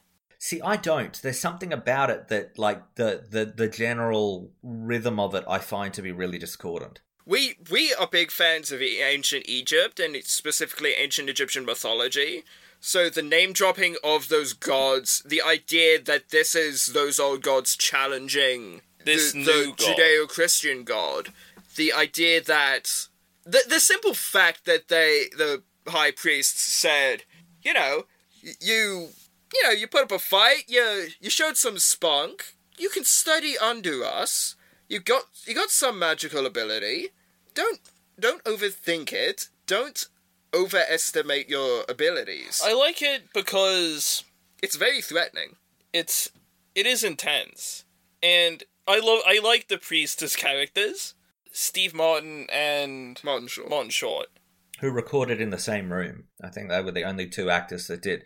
Obviously, You can tell. You can tell they've got they've got chemistry. They're very good friends and collaborators in real life, and that their patter is very fun. I, I really I like the scene where after the the chariot race, Moses dunks them in in wine, and Ramesses gets the blame for it. Where you, you just hear the little what is clearly improvisational patter that they've got going on, like oh, it's my new thing. Ramses, get down here. You're in big trouble, young man. I think you owe us an apology, Ramesses.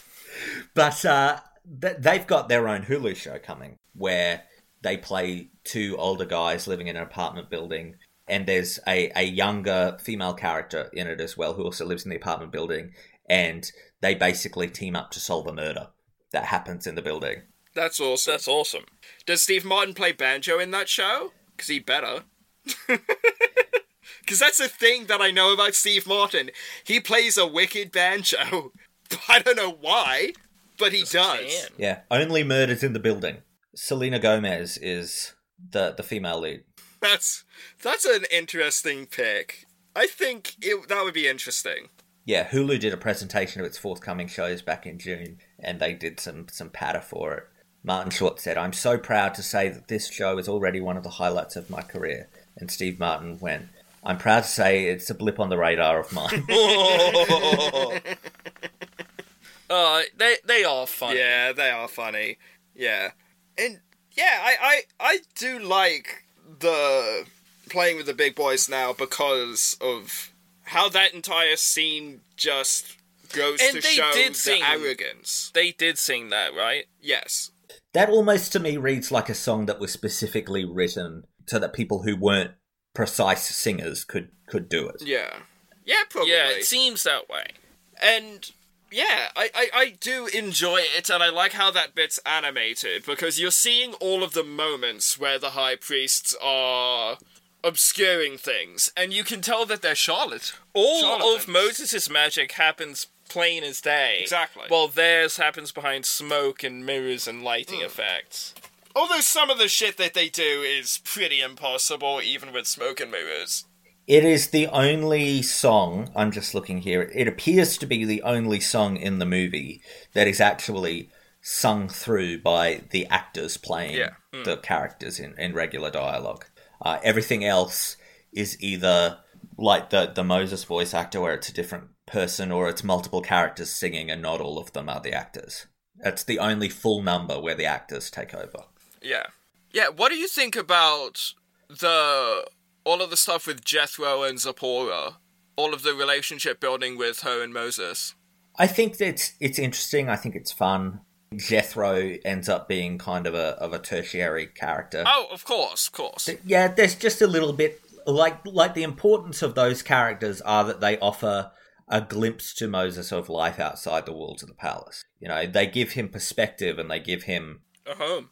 They give him a home. Yeah, it's like it allows him to see people as people more Yeah. than like it. It further moves along his his personal journey from being this prince who treated these slaves terribly to starting to look at people and seeing them all as equal. I, I really do love this the, the the shot where after he speaks to the burning bush where he runs into Zipporah and you get that shot of them in their tent from outside the tent. So it's them in profile their shadows. And it's just the the the music playing you don't hear Yeah. any of the audio as he explains what happened. I mean I mean they they, they play it straight because it's a biblical you know thing. But I also can't help but but wonder if you know you you run into your wife or your girlfriend and you say honey i was out i was taking the dog for a walk there was a bush it was on fire and it talked to me and it told me it was god like whether the reaction would be quite as understanding as what Zipporah displays Is he- She has like- the patience of a saint. He's like, with this I know dude. you didn't have a good time last time we were there, but I, fi- I think we, we gotta have go back. to go back to Egypt. but it's like like that's the heartbreaking part of her reaction is that she just puts her head in her hands because she knows what it means she knows that that means that their lives are not never going to be simple and and happy that it's Yeah. going to be defined by struggle Yeah. forever And there's no going back as well. And she knows that it's not even a question of whether to do it because it's come from God. Because it's inevitable. Yeah. And because she knows deep down that something has to be done about Egypt. And uh, again, I really love the song Through Heaven's Eyes. So how do you measure the worth of a man in wealth or strength or size? In how much he gained or how much he gave? The answer will come. The answer will come to him who tries to look at his life through heaven's eyes. And that's why we share all we have with you, though there's little to be found. When all you've got is nothing, there's a lot to go around. It's words to live by. It's about reframing your perspective and looking at your life through the lens of something bigger. It's through really the greater actually- good, or through God, or through whatever you want to call it. It's really existentialist. Yeah. when you believe is a really fantastic song as well just as the uh the the whole the visuals of it of all of these slaves finally free Yeah. and walking together and, and helping each other. And the all of the characters singing and the choir coming in. Like it's a it's a very effective emotional moment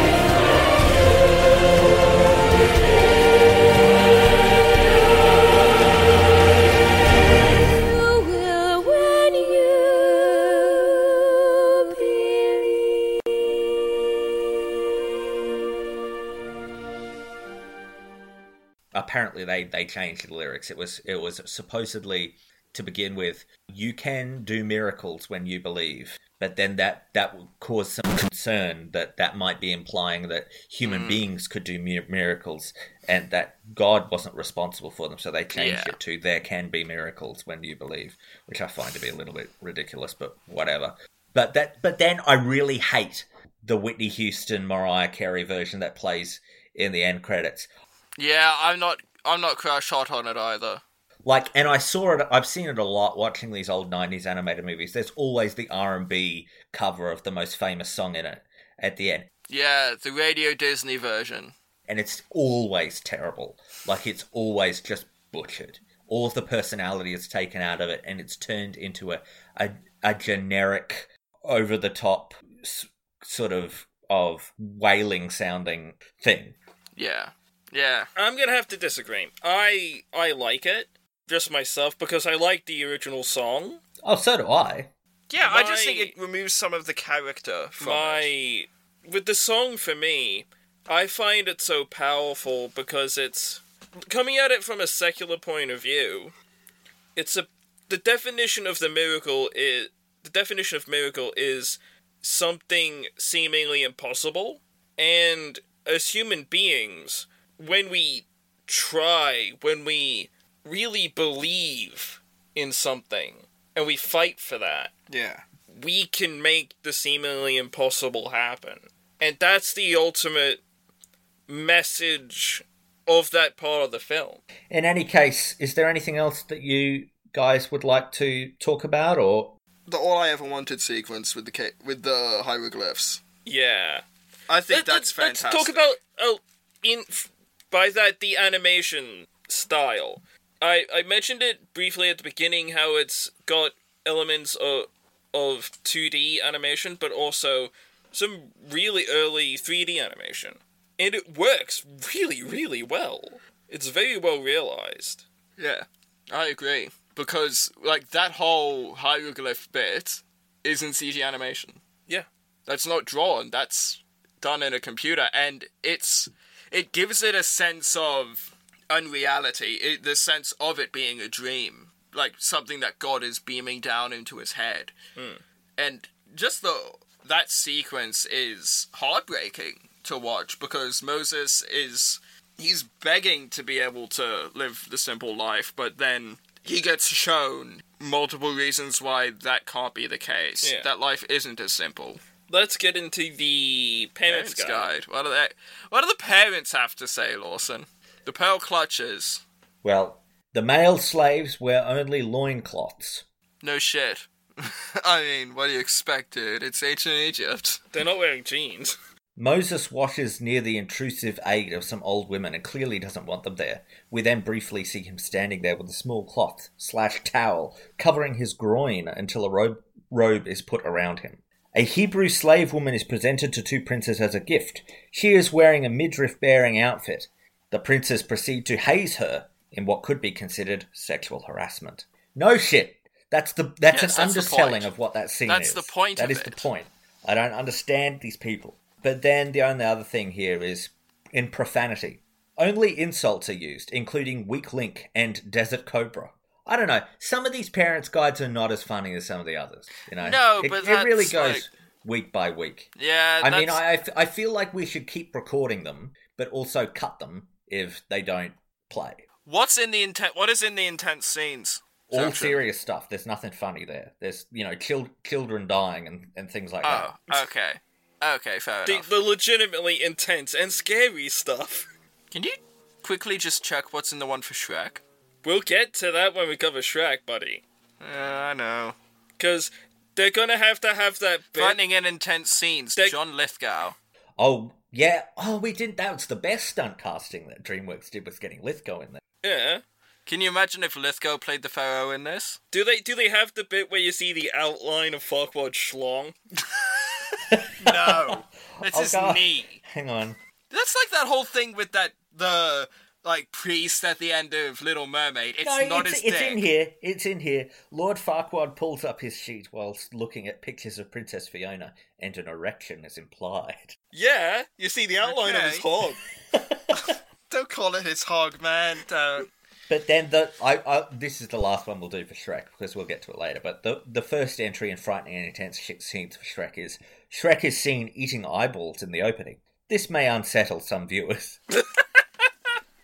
I'd say so. It it. I have to say, Shrek made me wonder what eyeball tastes like. Like pickled pickled onions, probably. The texture just ugh. Yeah. Anyway, the weird layering effect, I think, Yeah, I would be so strange. Oh, I, I I've seen too many episodes of bloody I'm a Celebrity Get Me Out of Here, where they eat like ox's eyeball or whatever, or or they eat like jaguar testicle. Apparently, yeah, it's like gooey on the outside, really crunchy, really crunchy on, the outside because it's got the lenses. Yeah, I was gonna say because you have all of the nerves and the different wiry parts that connect it to the brain.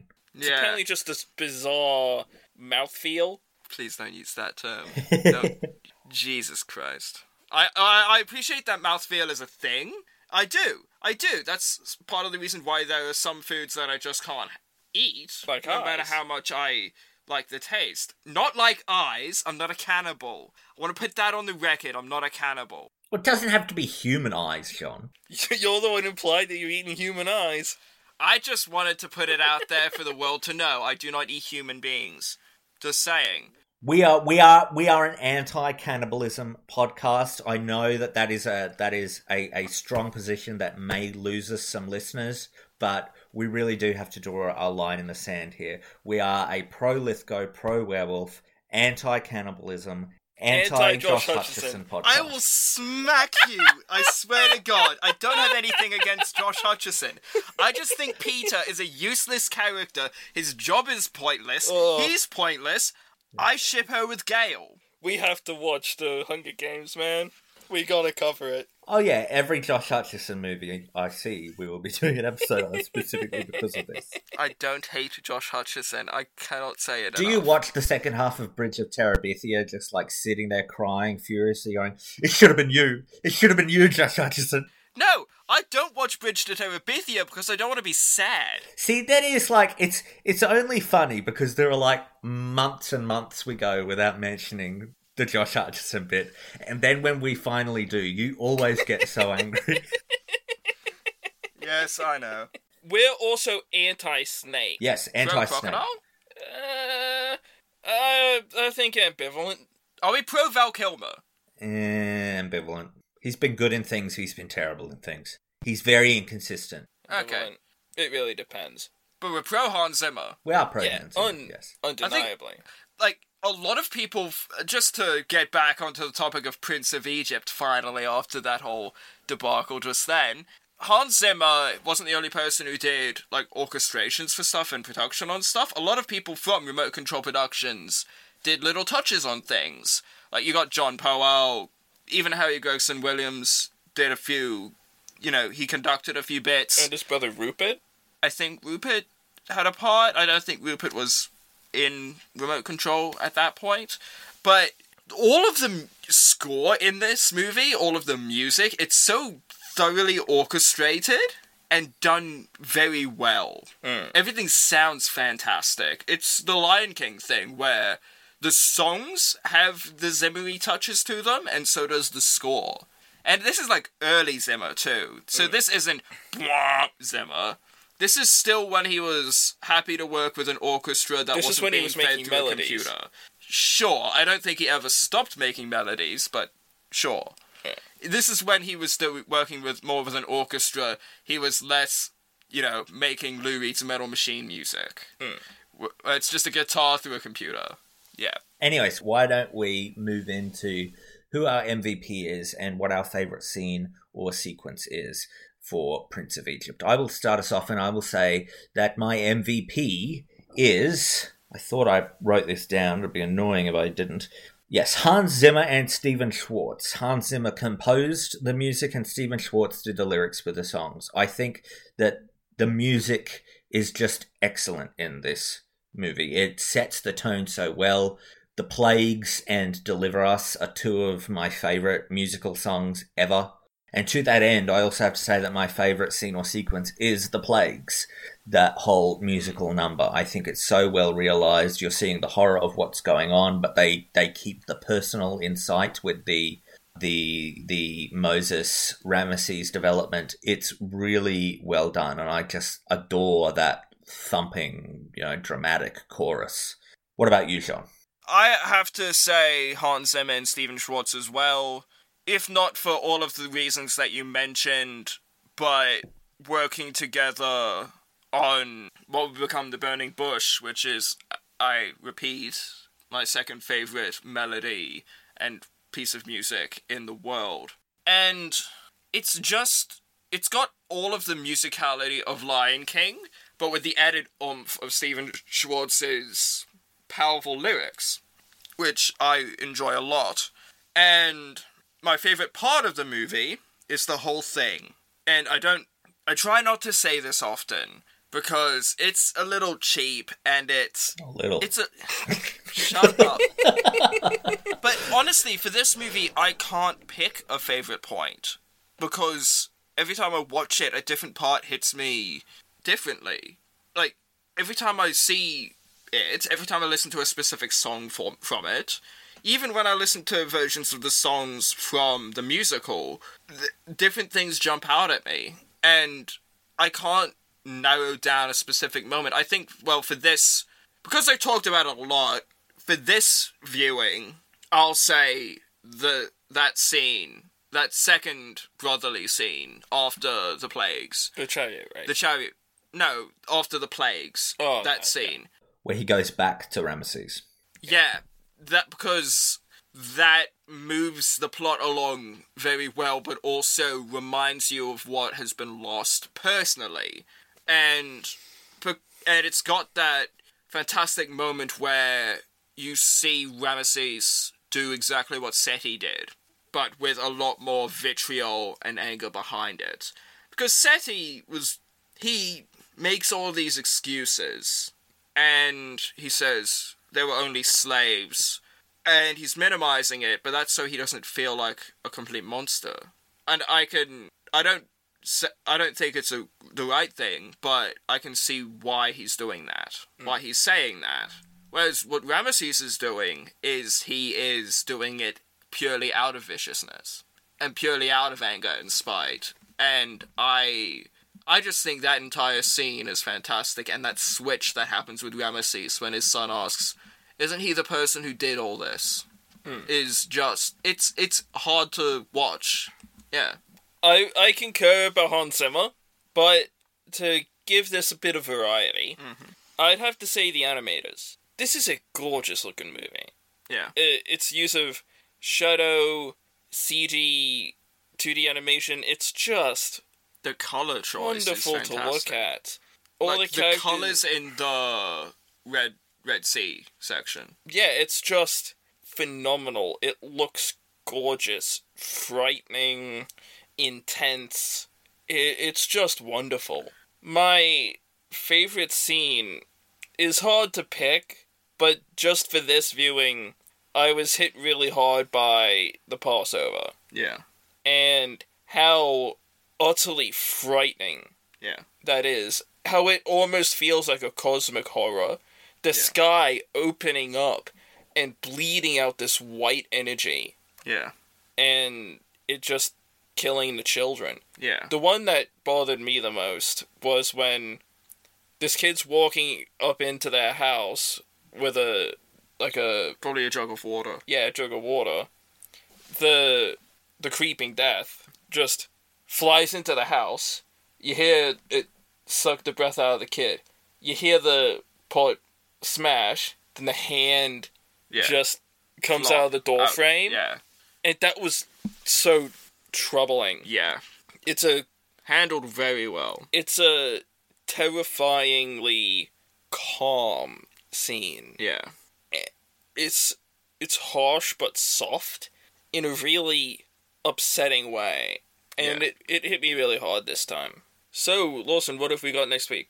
Well, next week we will be talking about the Wes Anderson comedy Rushmore, which you guys have never seen. Is that correct? It is very, very good. It is his first collaboration with uh, Bill Murray and Jason Schwartzman, and it is the really the crystallization of the Wes Anderson form. Bottle Rocket is sort of a anomaly in the early goings of it. He's still figuring things out. So this is the first time that we really see the the Wes Anderson that we all know and love, and it's fantastic. If you would like to watch along at home, it is available for purchase or rental on both the iTunes and YouTube stores. You can find us at our blogs. You can find Lawson at Exit Through the Candy Counter. You can find Jeaun and I at On the Bright Side. You can also find us at our Twitter. All of those links will be in the description wherever it appears on your podcast app of choice. Like, subscribe, share it with share this with friends. Uh, give us a bit of feedback on the do the comment systems because those not only help us, you know, assess what we're doing right, what we're doing wrong, but it also looks very good for the algorithm, that almighty algorithm that decides on whether we get seen or not. Because each comment shows audience engagement and all that sort of thing. But just keep in mind, it's not for any specific episode, it's for the show in general. At least that's how it is on the Apple Yeah, one. that's how I- it appears. It could be different on the Spotify one or the Whooshkaa one. Yeah. Also, give us some feedback on how you are finding the show. Are you finding it through the Facebook ads that Lawson Has been paying for for the past two months, it seems. Oh no, longer than that. I've been paying for it since the Lion King episode. Yeah. Yeah. Just let no just let Lawson know if it's worth it. Yeah. Anyway, so I've been Harlly Lewis. I've been Lawson Keeney. And I have been, and I will continue to be Jeaun Lewis.